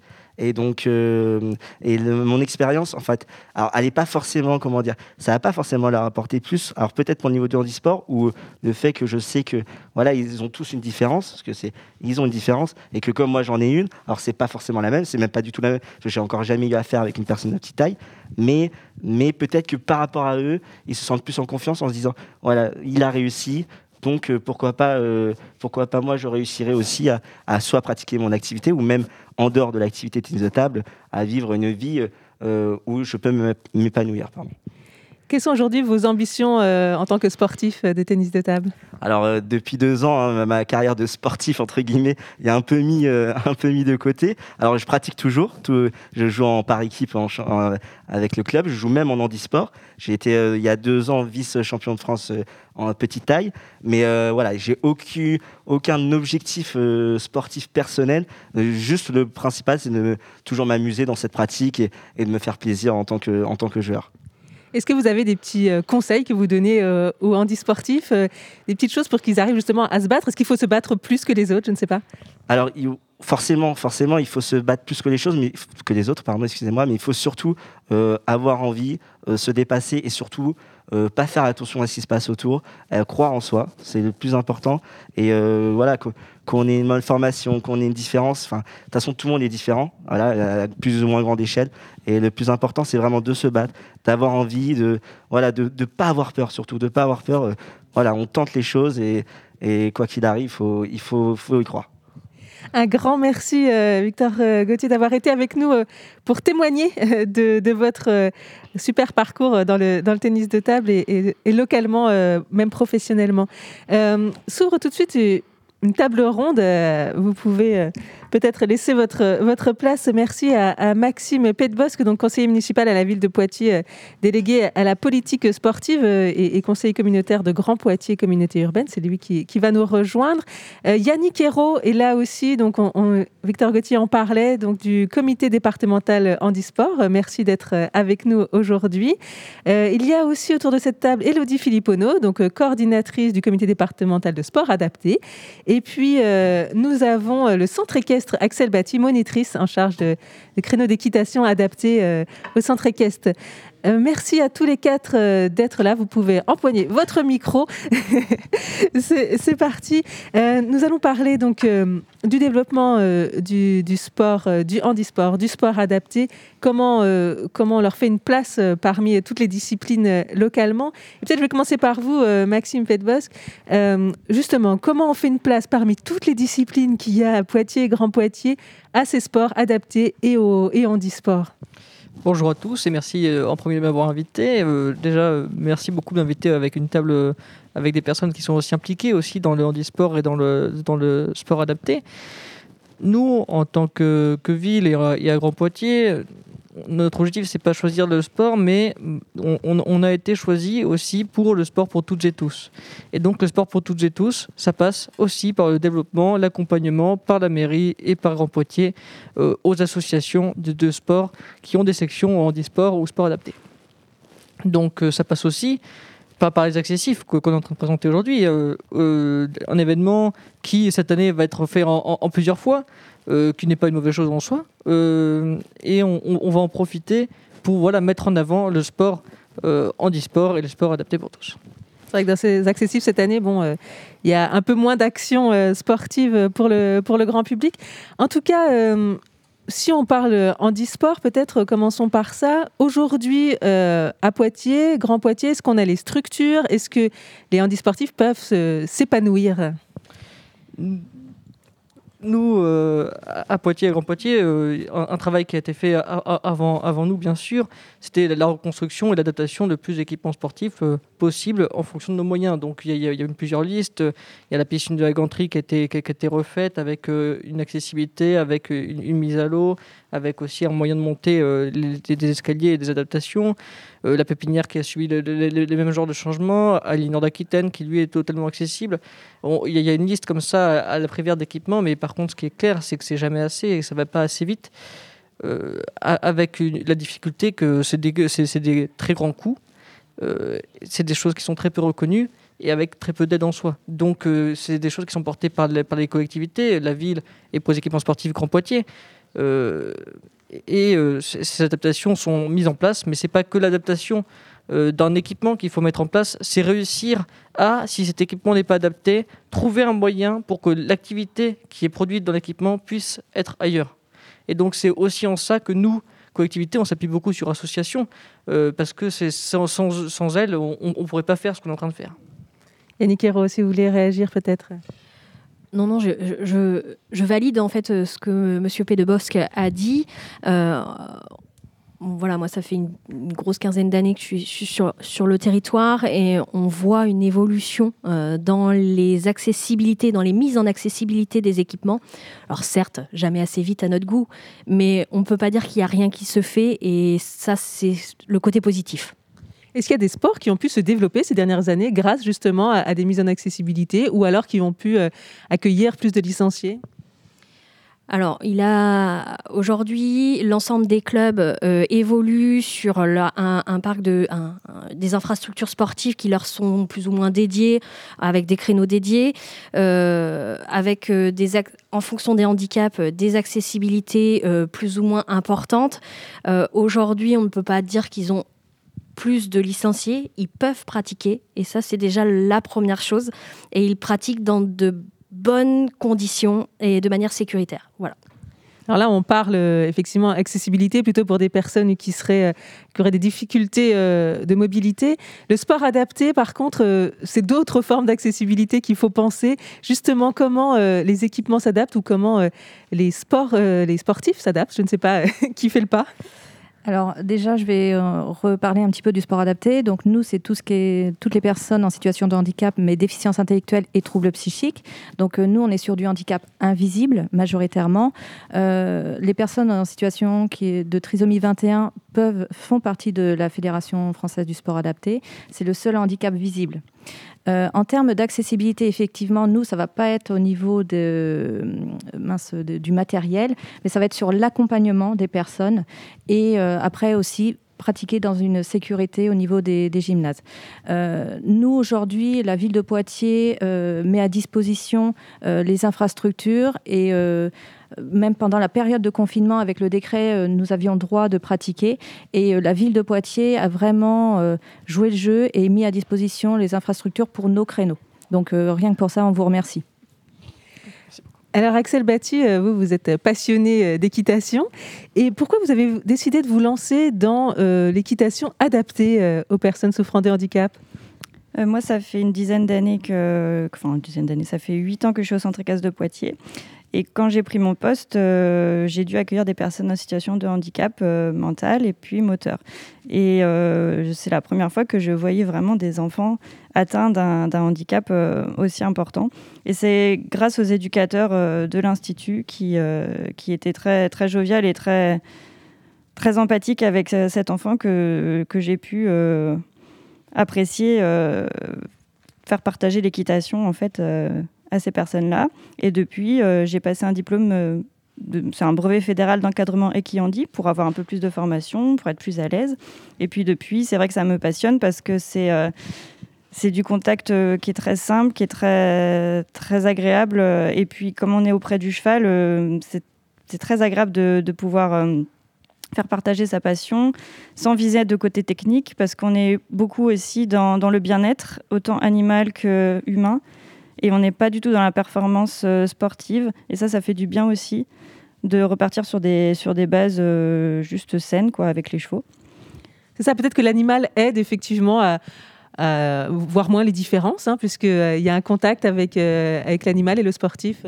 Oui, ça aide aussi à se construire soi-même, à avoir confiance en soi.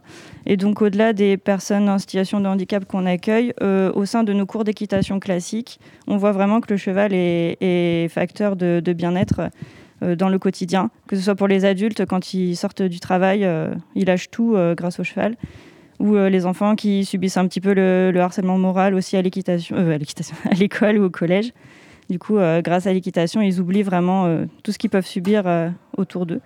Donc vraiment, c'est aussi un, lien social qui est très important, euh, le cheval. Le bien-être, c'est important dans le sport. Et en cette année qu'on vient de passer, j'imagine que ça a eu un, rôle encore, euh, encore plus fort de justement pouvoir continuer euh, vos activités sportives. Euh, nous, cette année, on n'a pas beaucoup parlé de sport, on a plutôt parlé d'activité physique, euh, parce que toutes les compétitions ont été annulées. Euh, donc, ils ont eu plaisir à venir aux activités qu'on a pu maintenir pendant le confinement. Ce bien-être, ce côté social où ils se retrouvaient en groupe, ils ont vraiment très apprécié. Et puis, cette remise en mouvement, voilà, ça, a été fortement apprécié. Oui, euh, je vais compléter euh, avec Elodie. En effet, euh, notre public, c'était un lien. Ça a Mm. permis de. C'était la bouffée d'oxygène. On était la bouffée d'oxygène de la semaine. Ils, ils venaient vers nous. L'activité physique, si vous voulez, était l'excuse.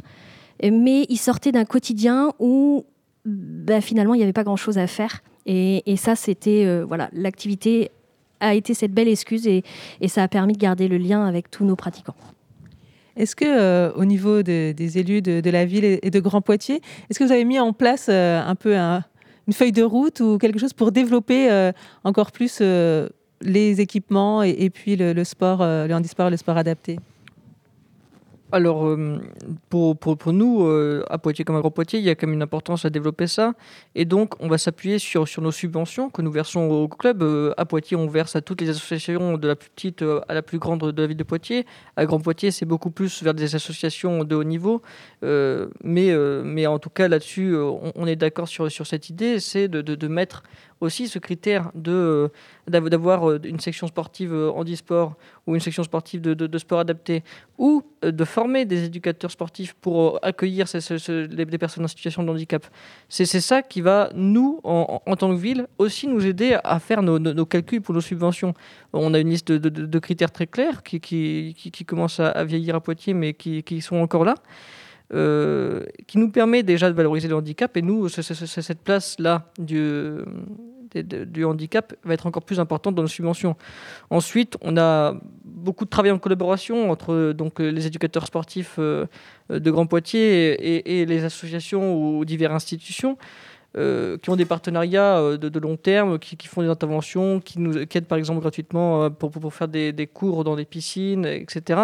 Donc, voilà, il y, a- tout cet apprentissage de savoir nager, il y a aussi des activités sportives avec, avec les, personnes en, classe inclusion scolaire, les ULIS. Donc là-dessus, là-dessus on, a vraiment cette volonté de développer ça, marquer cette importance dans- dans nos critères de subvention. Et bien sûr, euh, bien sûr, et ça c'est- à Grand Poitiers, ça va être euh, continuer le long travail de- d'aménagement des équipements sportifs euh, en, choisissant des priorités, bien sûr. Yannick Hérault, euh, pour le comité départemental handisport, vous avez un élu à côté de vous, c'est l'occasion. Qu'est-ce qu'il faut faire aujourd'hui? Est-ce que vous avez des idées de comment on peut aller plus loin? Comment on peut développer, vous aussi, bah, toutes les trois, hein, Elodie Filippono et puis Axel Batty, voilà, est-ce que vous avez des, des conseils, euh, des, pistes à suivre pour euh, Poitiers-Grand Poitiers? Euh, moi, je, Axel Batty, je voudrais rebondir sur l'accessibilité. Là, pour l'instant, au centre équestre, c'est vrai que l'accessibili- l'accessibilité en termes de, de fauteuil ou même pour marcher au niveau du bitume, c'est pas du tout ça. Donc, je lance un petit message à Grand Poitiers si ils peuvent venir nous aider à faire, faire un petit peu d'effort pour faire rouler les fauteuils, l'ouverture des portes, les choses comme ça. Les, faire disparaître un petit peu les marches et pourquoi pas créer un ascenseur pour euh, notre grand manège. Voilà. Ça, C'était entendu en tout cas. Euh, nous, ça ne sera pas du coup en termes d'accessibilité, ça sera plutôt sur de la mise en réseau. Euh, parce que en fait, nous, nous sommes une tête de réseau, nous sommes sur le département, mais nous nous appuyons sur les clubs sportifs. Et euh, il y a une méconnaissance au niveau des clubs, que ce soit au niveau des dirigeants, bénévoles, euh, éducateurs sportifs même, entre le handisport et le sport adapté. Et l'accompagnement est complètement différent entre les types de handicap. Et euh, voilà, euh, promouvoir euh, l'image pour nous du sport adapté. Après, je pense que Yannick me suivra sur le handi.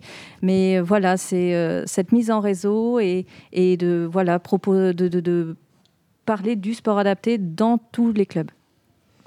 Oui, moi je, rebondis tout à fait euh, sur ce que dit euh, Elodie. On, est une tête de réseau aujourd'hui, on a une offre sportive euh, au profit des personnes en situation de handicap qui sont proposées sur l'ensemble du territoire de la Vienne. Et je pense que voilà, il ne faut pas s'arrêter à ça. Je pense qu'il y a, d'autres possibilités. Et, c'est là-dessus où, je pense qu'on peut travailler ensemble, main dans la main, et faire, on va dire, développer, continuer à développer, à promouvoir bah, le sport pour tous, finalement. Je, je suis complètement d'accord là-dessus. Cette mise en réseau, pour nous, elle est très importante. Euh, on a ce, ce- ce côté de mutualisation des informations, des expériences, des compétences. Euh, les éducateurs ont besoin de, de- de se parler l'un dans l'autre, euh, l'un avec l'autre, et ça permettra rien que cet échange-là d'avancer et de faire du progrès là-dessus. Donc nous, on est complètement d'accord sur la, la mise en relation entre les différentes associations qui font déjà ce genre de travail. Et en plus de ça, ce, ce- ce- ce tra- ce travail-là de concertation va avoir aussi des retombées euh, et des connaissances dans tout Poitiers. Et peut-être que d'autres clubs euh, se joindront à, cette démarche. Et c'est aussi l'objectif. C'est vrai que Victor Gauthier, euh, tout à l'heure en, en tennis de table, il disait qu'il avait dû changer de club, en fait, parce qu'il n'y avait pas de section euh, handisport dans son club. Alors, comment on arrive à développer dans chacun des clubs des sections handisport ou, ou juste peut-être un accompagnement? Alors, ça part de la volonté du club de créer euh, une section.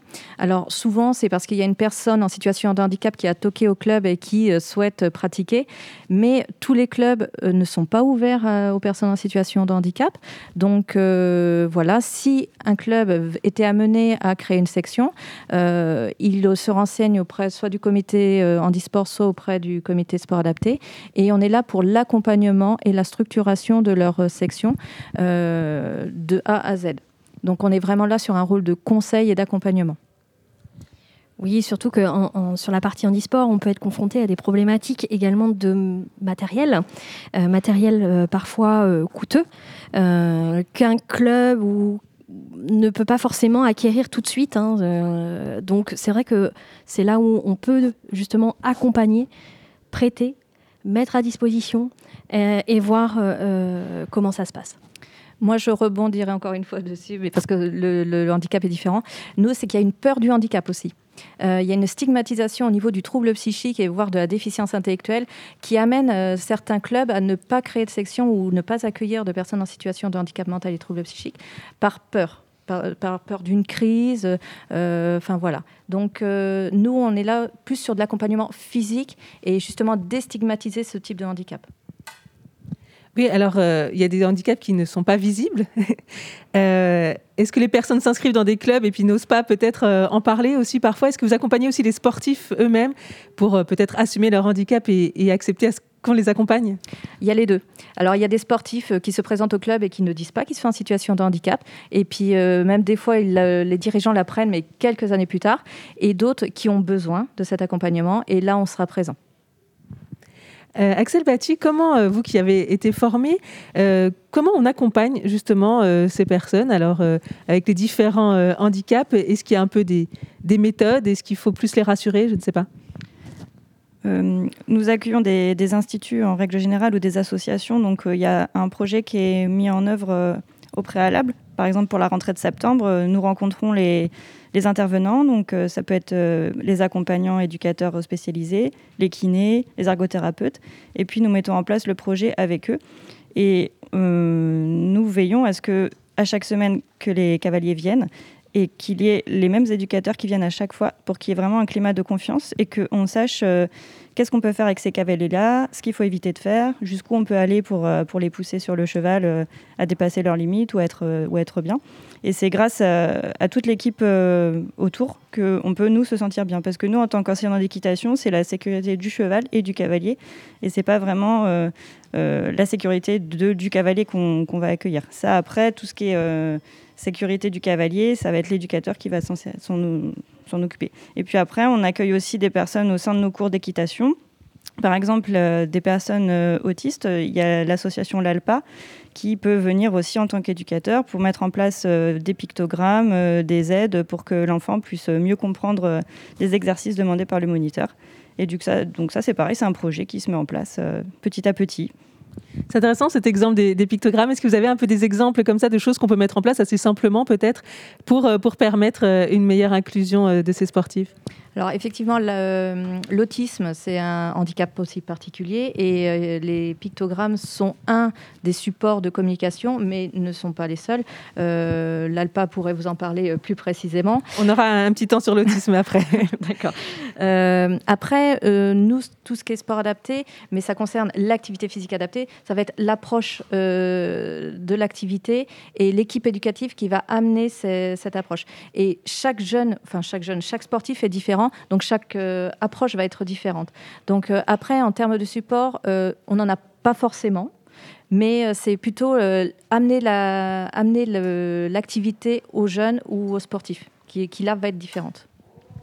Vous parliez de la question de la compétition, qui a été arrêtée un peu pour tout le monde euh, depuis euh, un an. Est-ce que c'est important aussi en handisport, en sport adapté, de pousser ces sportifs à la compétition, euh, à se dépasser, sachant que certains se dépassent des fois même dans leur quotidien? Donc voilà, est-ce qu'il faut aller plus loin Moi, je dirais non, euh, pas forcément. Si la passerelle, elle se fait, elle se fera vers, le, vers la compétition et pourquoi pas le, le- haut niveau euh, par la suite. Euh, c'est vrai que ça reste une vitrine, hein, le haut niveau, les Jeux paralympiques, l'équipe de France ou les équipes de France, puisqu'il en existe plusieurs.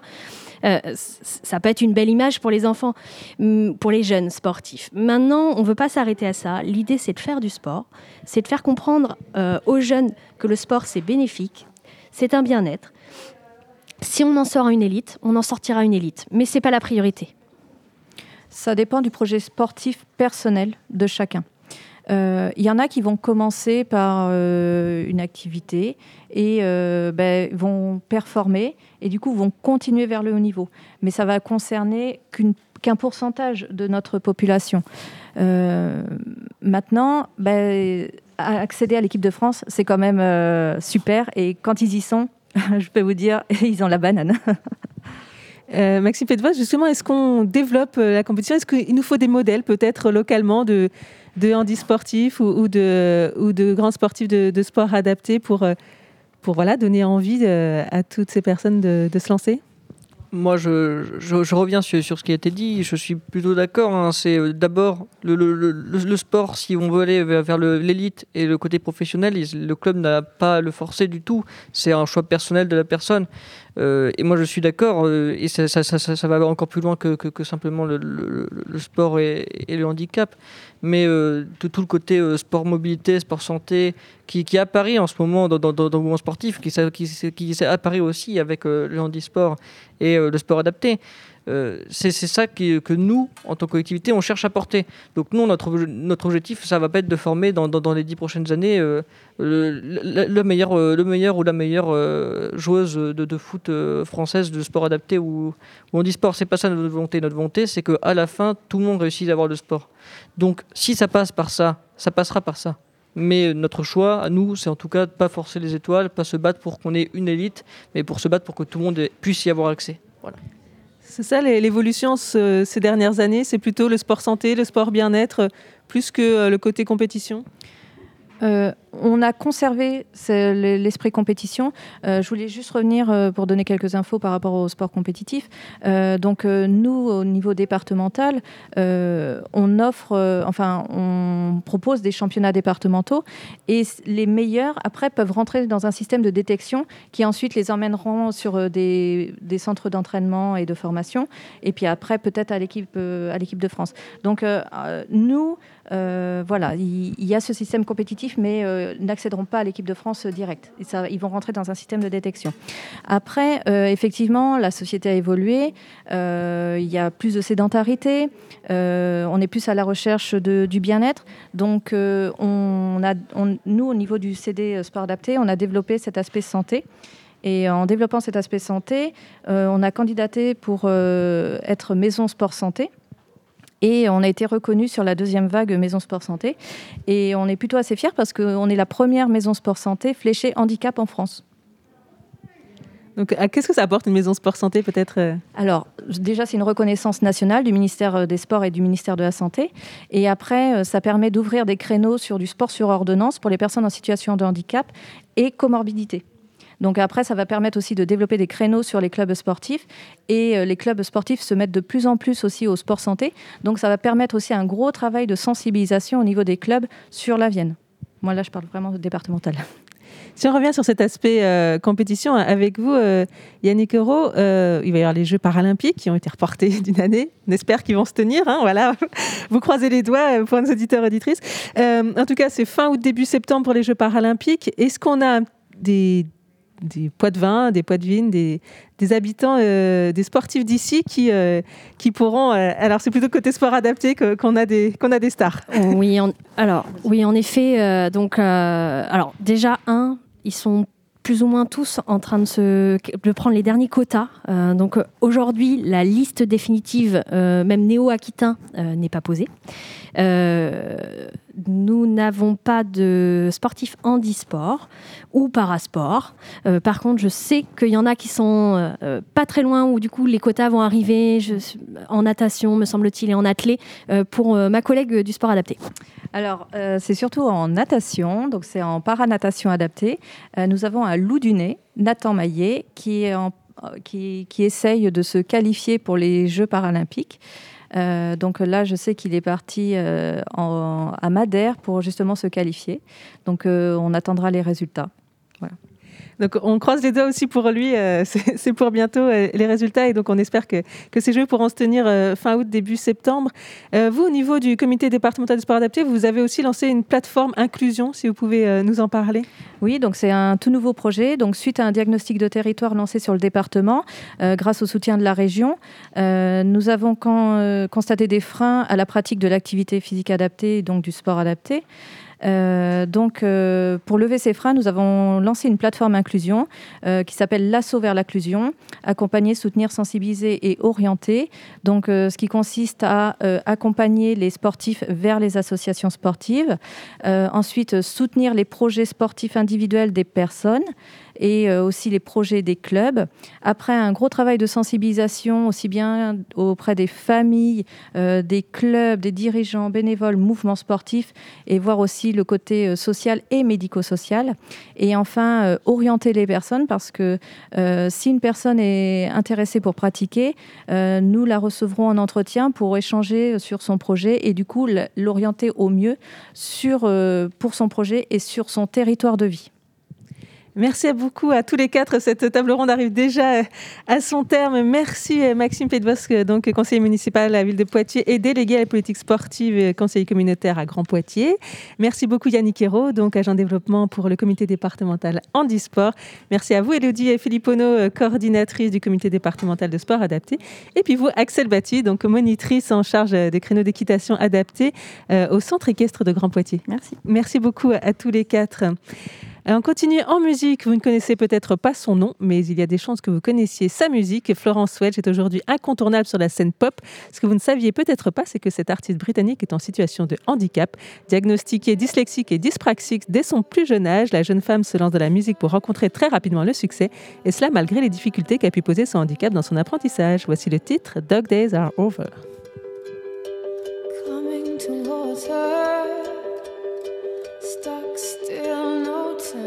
remember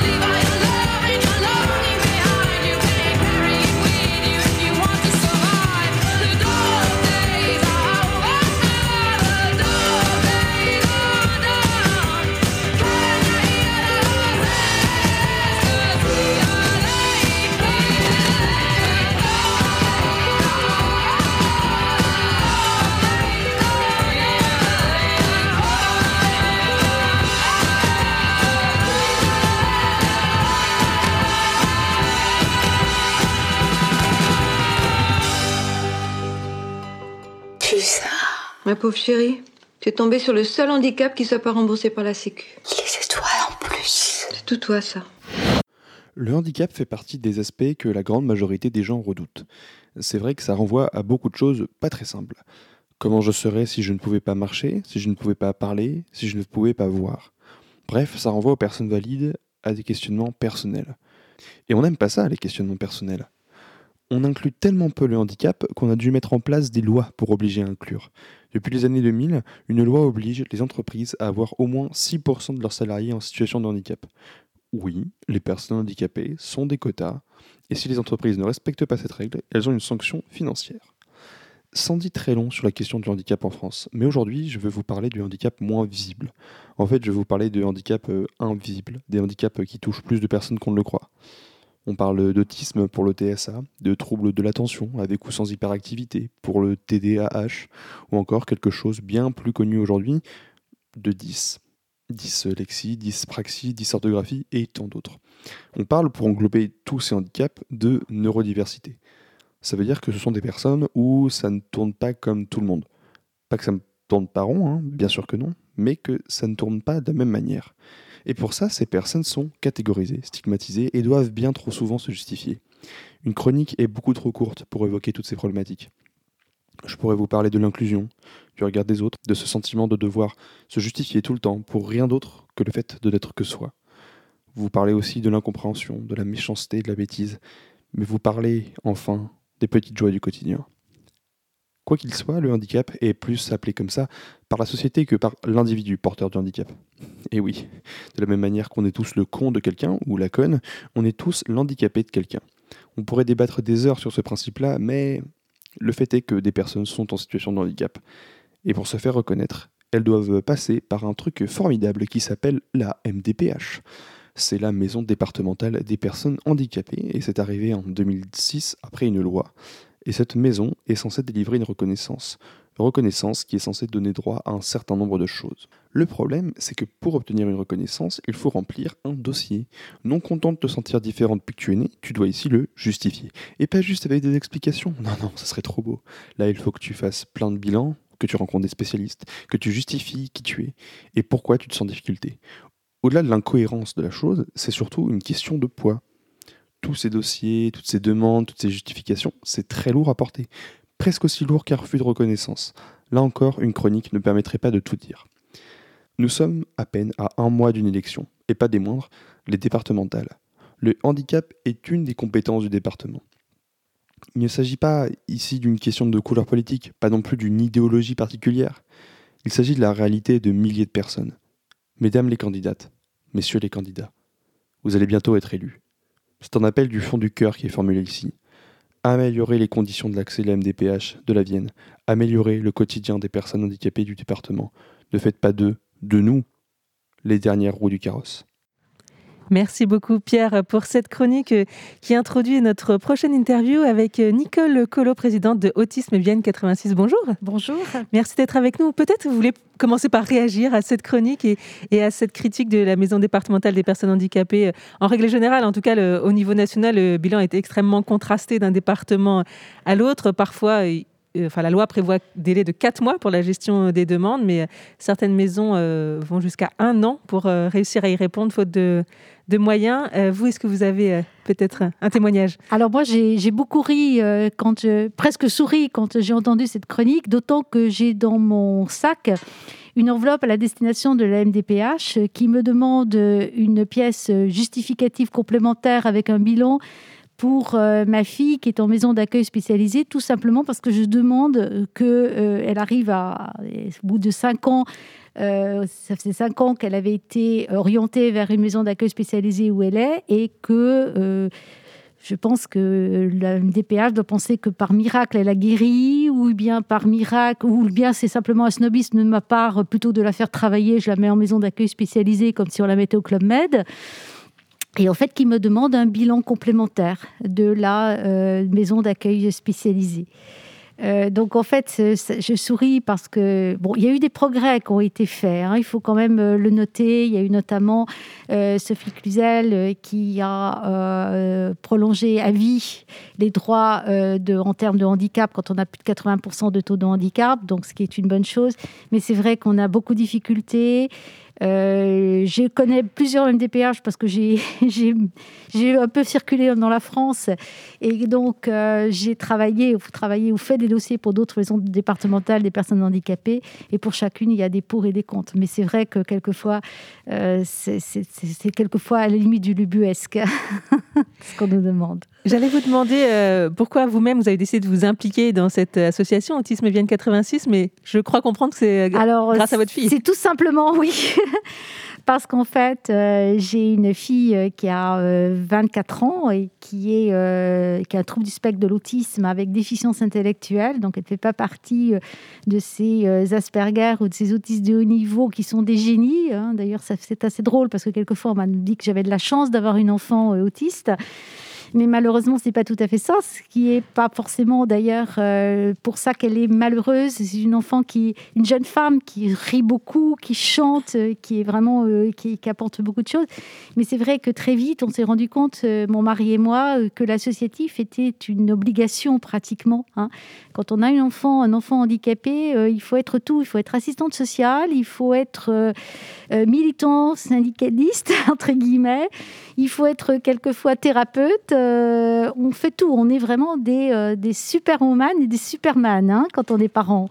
Et que je ne parle pas des personnes qui sont euh, seules, hein, parce qu'il y a beaucoup de mères qui sont solo. Donc pour moi, ça a été une évidence. Il s'est trouvé que quand je suis arrivée dans la Vienne, euh, je suis arrivée il y a trois ans hein, dans la Vienne. Dans le département de la Vienne, j'étais en, en, arrêt d'activité, j'étais en pré-retraite.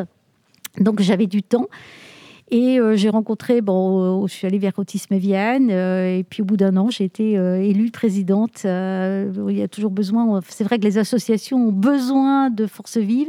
Et moi, j'invite tout le monde à, à militer et nous rejoindre. Bien sûr, les personnes qui sont concernées pour les troubles du spectre de l'autisme, parce que c'est là quand on rencontre des gens, et c'est vraiment là où on va euh, trouver euh, tous les outils. Moi, j'ai tout ce que j'ai. euh, pourquoi on est dans la Vienne, c'est parce que j'ai fréquenté des associations et on m'a indiqué des établissements où je pouvais mettre ma fille. Pourquoi est-ce que souvent j'ai rencontré des thérapeutes par le biais des associations et c'est vraiment une façon de pouvoir s'aider. Et puis aussi de, rencontrer des gens qui partagent les mêmes, les, mêmes préoccupations. J'inviterai aussi même les gens qui sont intéressés par l'autisme parce qu'on a toujours besoin, ne serait-ce que pour l'administratif, pour, euh, pour les finances, pour plein de choses. Si les gens sont intéressés hein, de, de pouvoir euh, venir nous rejoindre à Autisme Vienne. L'appel est passé. En tout cas, l'autisme, c'est euh, un mot qu'on entend plus, un peu plus ces dernières années, qu'on Oui. connaît peut-être un peu mieux, mais il reste quand même euh, pas mal de méconnaissances et de préjugés. Alors c'est vrai, il y a des préjugés. D'abord, le trouble du spectre de l'autisme, c'est un, spectre qui, comme le nom l'indique, est assez large. hein. C'est-à-dire qu'en fait, vous aviez... Alors il y a eu une période où on montrait euh, l'autisme, et c'était euh, le, jeune, euh, l'enfant qui se tapait la tête, qui était tout à fait renfermé. Et puis maintenant, on va plutôt montrer le trouble du spectre de l'autisme comme des génies. C'est-à-dire en fait des génies en mathématiques, des gens qui savent dessiner des villes de façon minutieuse. Alors ça existe, mais c'est c'est pas la majorité. Le, le trouble est très large, c'est-à-dire que vous avez, euh, on a le, le- l'autisme avec des signes qui sont communs, qui sont euh, le problème de, euh, de, repli sur soi, enfin plutôt de, de troubles des interactions sociales, parce qu'en fait, on dit souvent que l'autiste se met dans sa bulle, c'est un peu faux, c'est parce qu'en fait, il connaît pas notre, notre façon de penser, il connaît pas notre mode d'emploi, entre guillemets, nous, ce qu'on appelle les normotyp- normotypiques, hein, c'est comme ça qu'ils nous appellent. Et en fait, du coup, ils ont beaucoup de difficultés à s'adapter, ils se replient sur eux-mêmes. Et puis en plus, euh, ils ont aussi souvent des, ce qu'on appelle les stéréotypes, euh, des, points d'intérêt particuliers, mais pas tous. Et puis ils ont aussi, euh, alors aussi beaucoup de troubles sensoriels, c'est-à-dire qu'en fait, ils ne supportent pas le bruit, la lumière trop forte, aussi au point de vue gustatif. Et parallèlement, ils ont aussi besoin quelquefois de se hyperstimuler. Et puis, il y a aussi ce qu'on oublie souvent de dire, des petits troubles moteurs, par exemple beaucoup de problèmes de motricité fine. hein. C'est-à-dire qu'en fait, il y a aussi ça dans l'autisme. Alors ça, c'est un peu le tronc commun avec les signes. Et puis à côté, il y a ce qu'on appelle des comorbidités. Il y en a certains qui vont avoir des épilepsies, déficience intellectuelle. Donc le spectre est très large. Vous avez du, de l'autiste qui est capable de faire des études universitaires jusqu'au à l'autiste qui, lui, le trouble, on dit trouble du spectre de l'autisme. hein. ça bien montre bien que c'est un spectre de l'autisme. Et puis celui qui devra peut-être passer sa vie en établissement médico-social. Donc, vous voyez, il y, a- vraiment et qui a besoin tout le temps d'aide. Alors, ils ont tous besoin à un certain moment d'aide. hein. C'est pour ça qu'ils ont besoin de la MDPH, parce que même ceux qui sont de très haut niveau peuvent être pratiquement, par exemple, tout à fait dans l'incapacité de gérer un budget, d'aller même s'acheter à manger et de se faire à manger. Hein.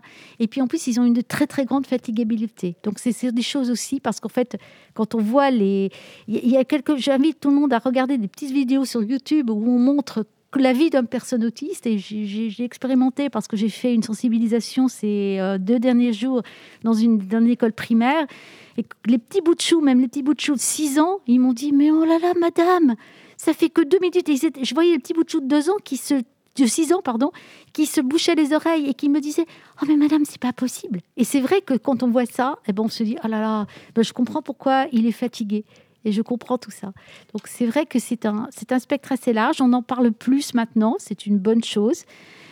On en parle bien. Quelquefois, bon, on a un petit peu tendance à, trop orienter euh, sur euh, les hauts niveaux. Et en fait, il faut aussi, moi, c'est vrai que je suis un petit peu intéressée aussi par ça. Mais il faut penser au bas niveau. Je dirais que non seulement dans la communication, mais aussi, on parlait des élections, hein, euh, le conseil départemental qui a euh, son mot à dire et qui a la responsabilité de certains établissements médico-sociaux. Aussi, il ne faut pas les oublier pour euh, les places. Il faut que chacun, je dirais en anglais, the right person for the, the right place for the right person. hein. c'est en fait la bonne place à la bonne personne. Et je pense qu'en fait, il faut vraiment qu'on puisse offrir euh, dans la région à tout le monde une place qui lui soit adaptée en fonction de ses capacités. Et c'est ce que vous faites d'ailleurs dans votre association euh, Autisme Vienne 86. C'est ce qu'on essaye, oui. c'est notre objectif en tous les cas. un, grand merci à Nicole Collot pour votre, euh, pour votre témoignage. Et puis, on ne pouvait pas terminer euh, cette euh, émission sans euh, celle euh, qui fait qu'on est là aujourd'hui, grâce à qui nous sommes là tous aujourd'hui. Isabelle Baird, donc de la mission handicap euh, à Poitiers, euh, Grand Poitiers. Euh, merci d'être avec nous. Alors, c'était important, je, le posais, je posais cette question d'introduction, mais je la pose aussi en conclusion, de maintenir ces accessifs malgré la situation. Oui, oui, tout à fait, parce que, alors ça a peut-être été dit en tout, tout début, les accessifs, c'est d'abord les partenaires. Tous les partenaires, on a Madame Colo ici présente, mais tous les partenaires qui sont intervenus euh, aujourd'hui euh, pendant l'émission, tous les partenaires euh, qui, qui depuis dix ans sur ce festival sont présents, que ce soit les associations, les structures institutionnelles, les communes de Grand Poitiers, voire plus loin même davantage, et qui font ce festival, qui font la programmation. Et on ne pouvait pas, on ne pouvait pas concrètement annuler ce festival vu l'importance de cette sensibilisation auprès du grand public, de la mixité des, publics, etc., etc. Et par respect des partenaires qui avaient construit cette programmation, hein, je pense à Pulsar notamment, hein, mais pas, pas que.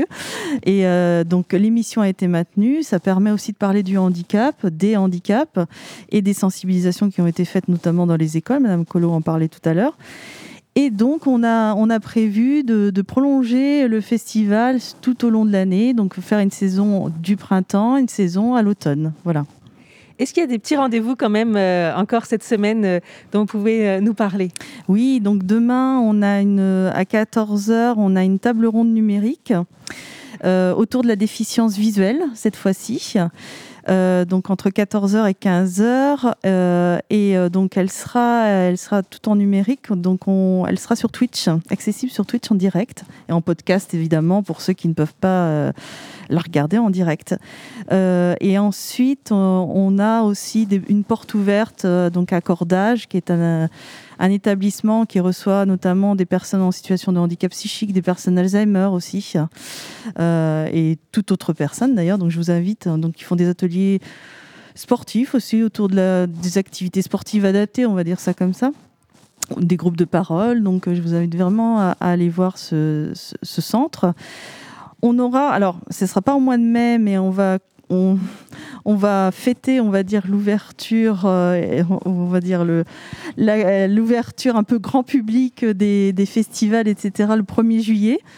On n'avait pas choisi la date en fonction des annonces du gouvernement, mais ça tombe plutôt bien avec un cabaret santé mentale euh, qui aura lieu le 1er juillet donc à 19h à la Guinguette Pictave euh, de l'îlot Tison, que connaissent bien les, gens de Poitiers. Donc euh, on espère avoir du beau temps, puis beaucoup de public. Et donc l'idée c'est de, de déstig- déstigmatiser pardon, autour des questions de la santé mentale. On parlait des handicaps invisibles, tout à l'heure, donc on est vraiment sur ces questions-là.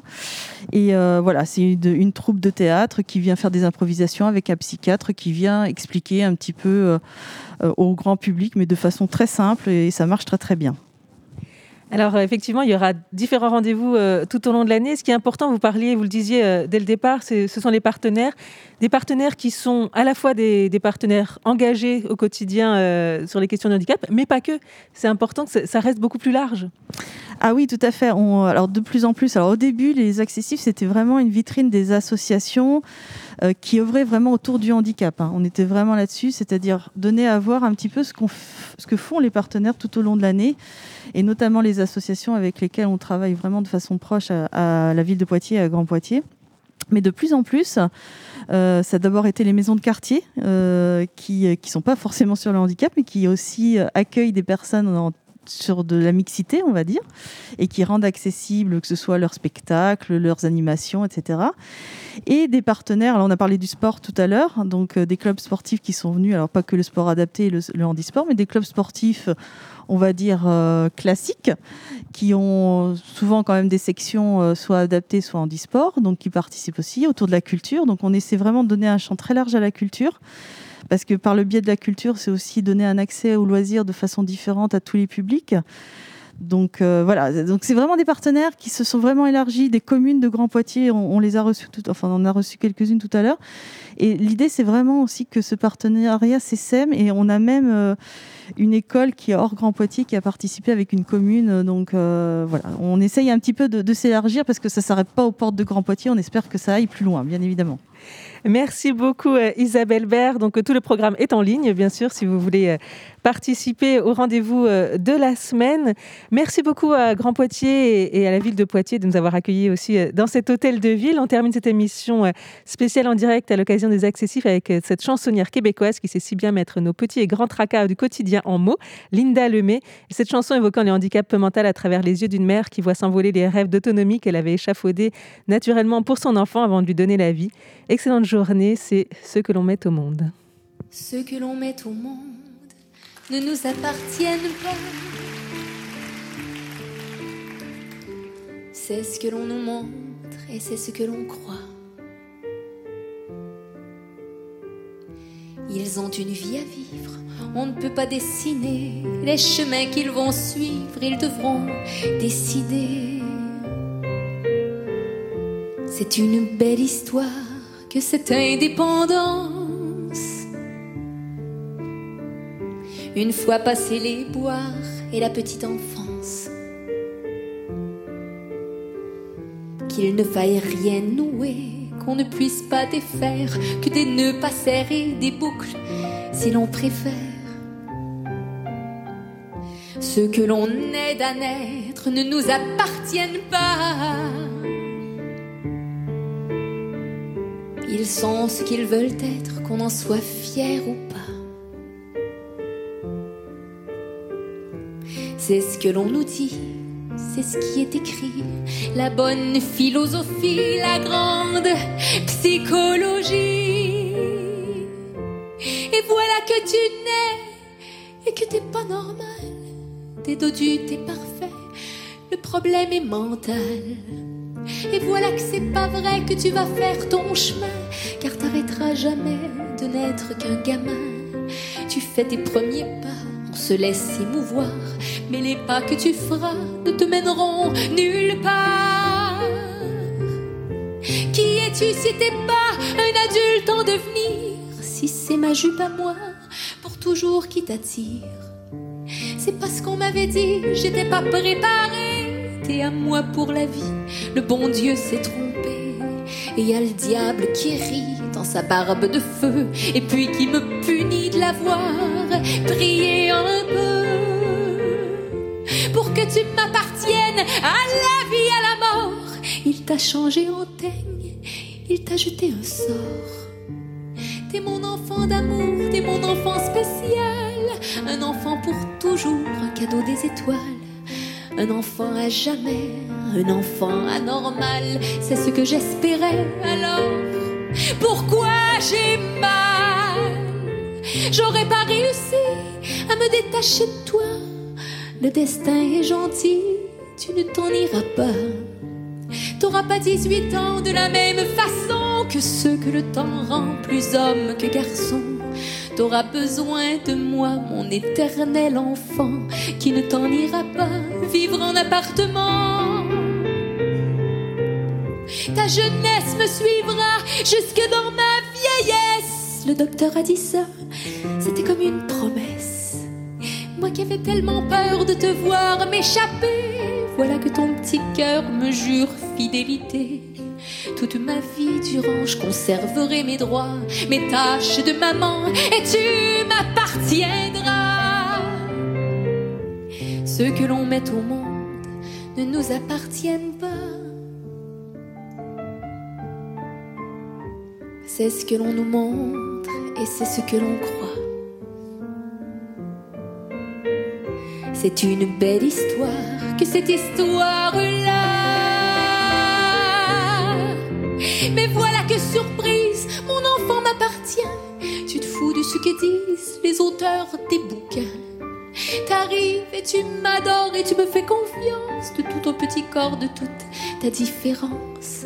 Je serai pas là de passage comme les autres parents qui font dans un mariage le deuil de leur enfant. J'aurai le privilège de te border chaque soir et certains jours de neige de te mettre ton foulard. À l'âge d'autres noms que cette visite rare qui vient, qui repart par soir de réveillon. Tu seras le bâton de ma vieillesse précoce, en même temps que le poulet qui drainera mes forces. Tu ne connais que moi et ton ami Pierrot, je te décris tout bas quand tu vas faire dodo.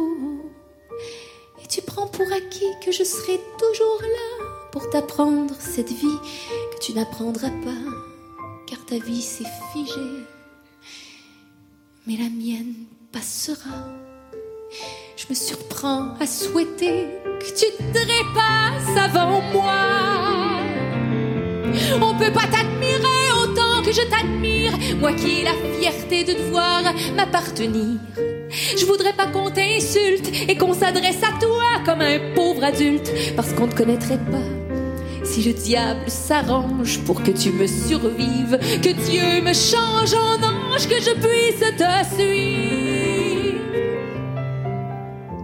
Ceux que l'on met au monde ne nous appartiennent pas, à moins de mettre au monde un enfant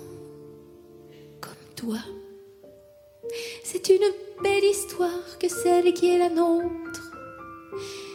Pourtant, je donnerai ma vie pour que tu sois comme les autres.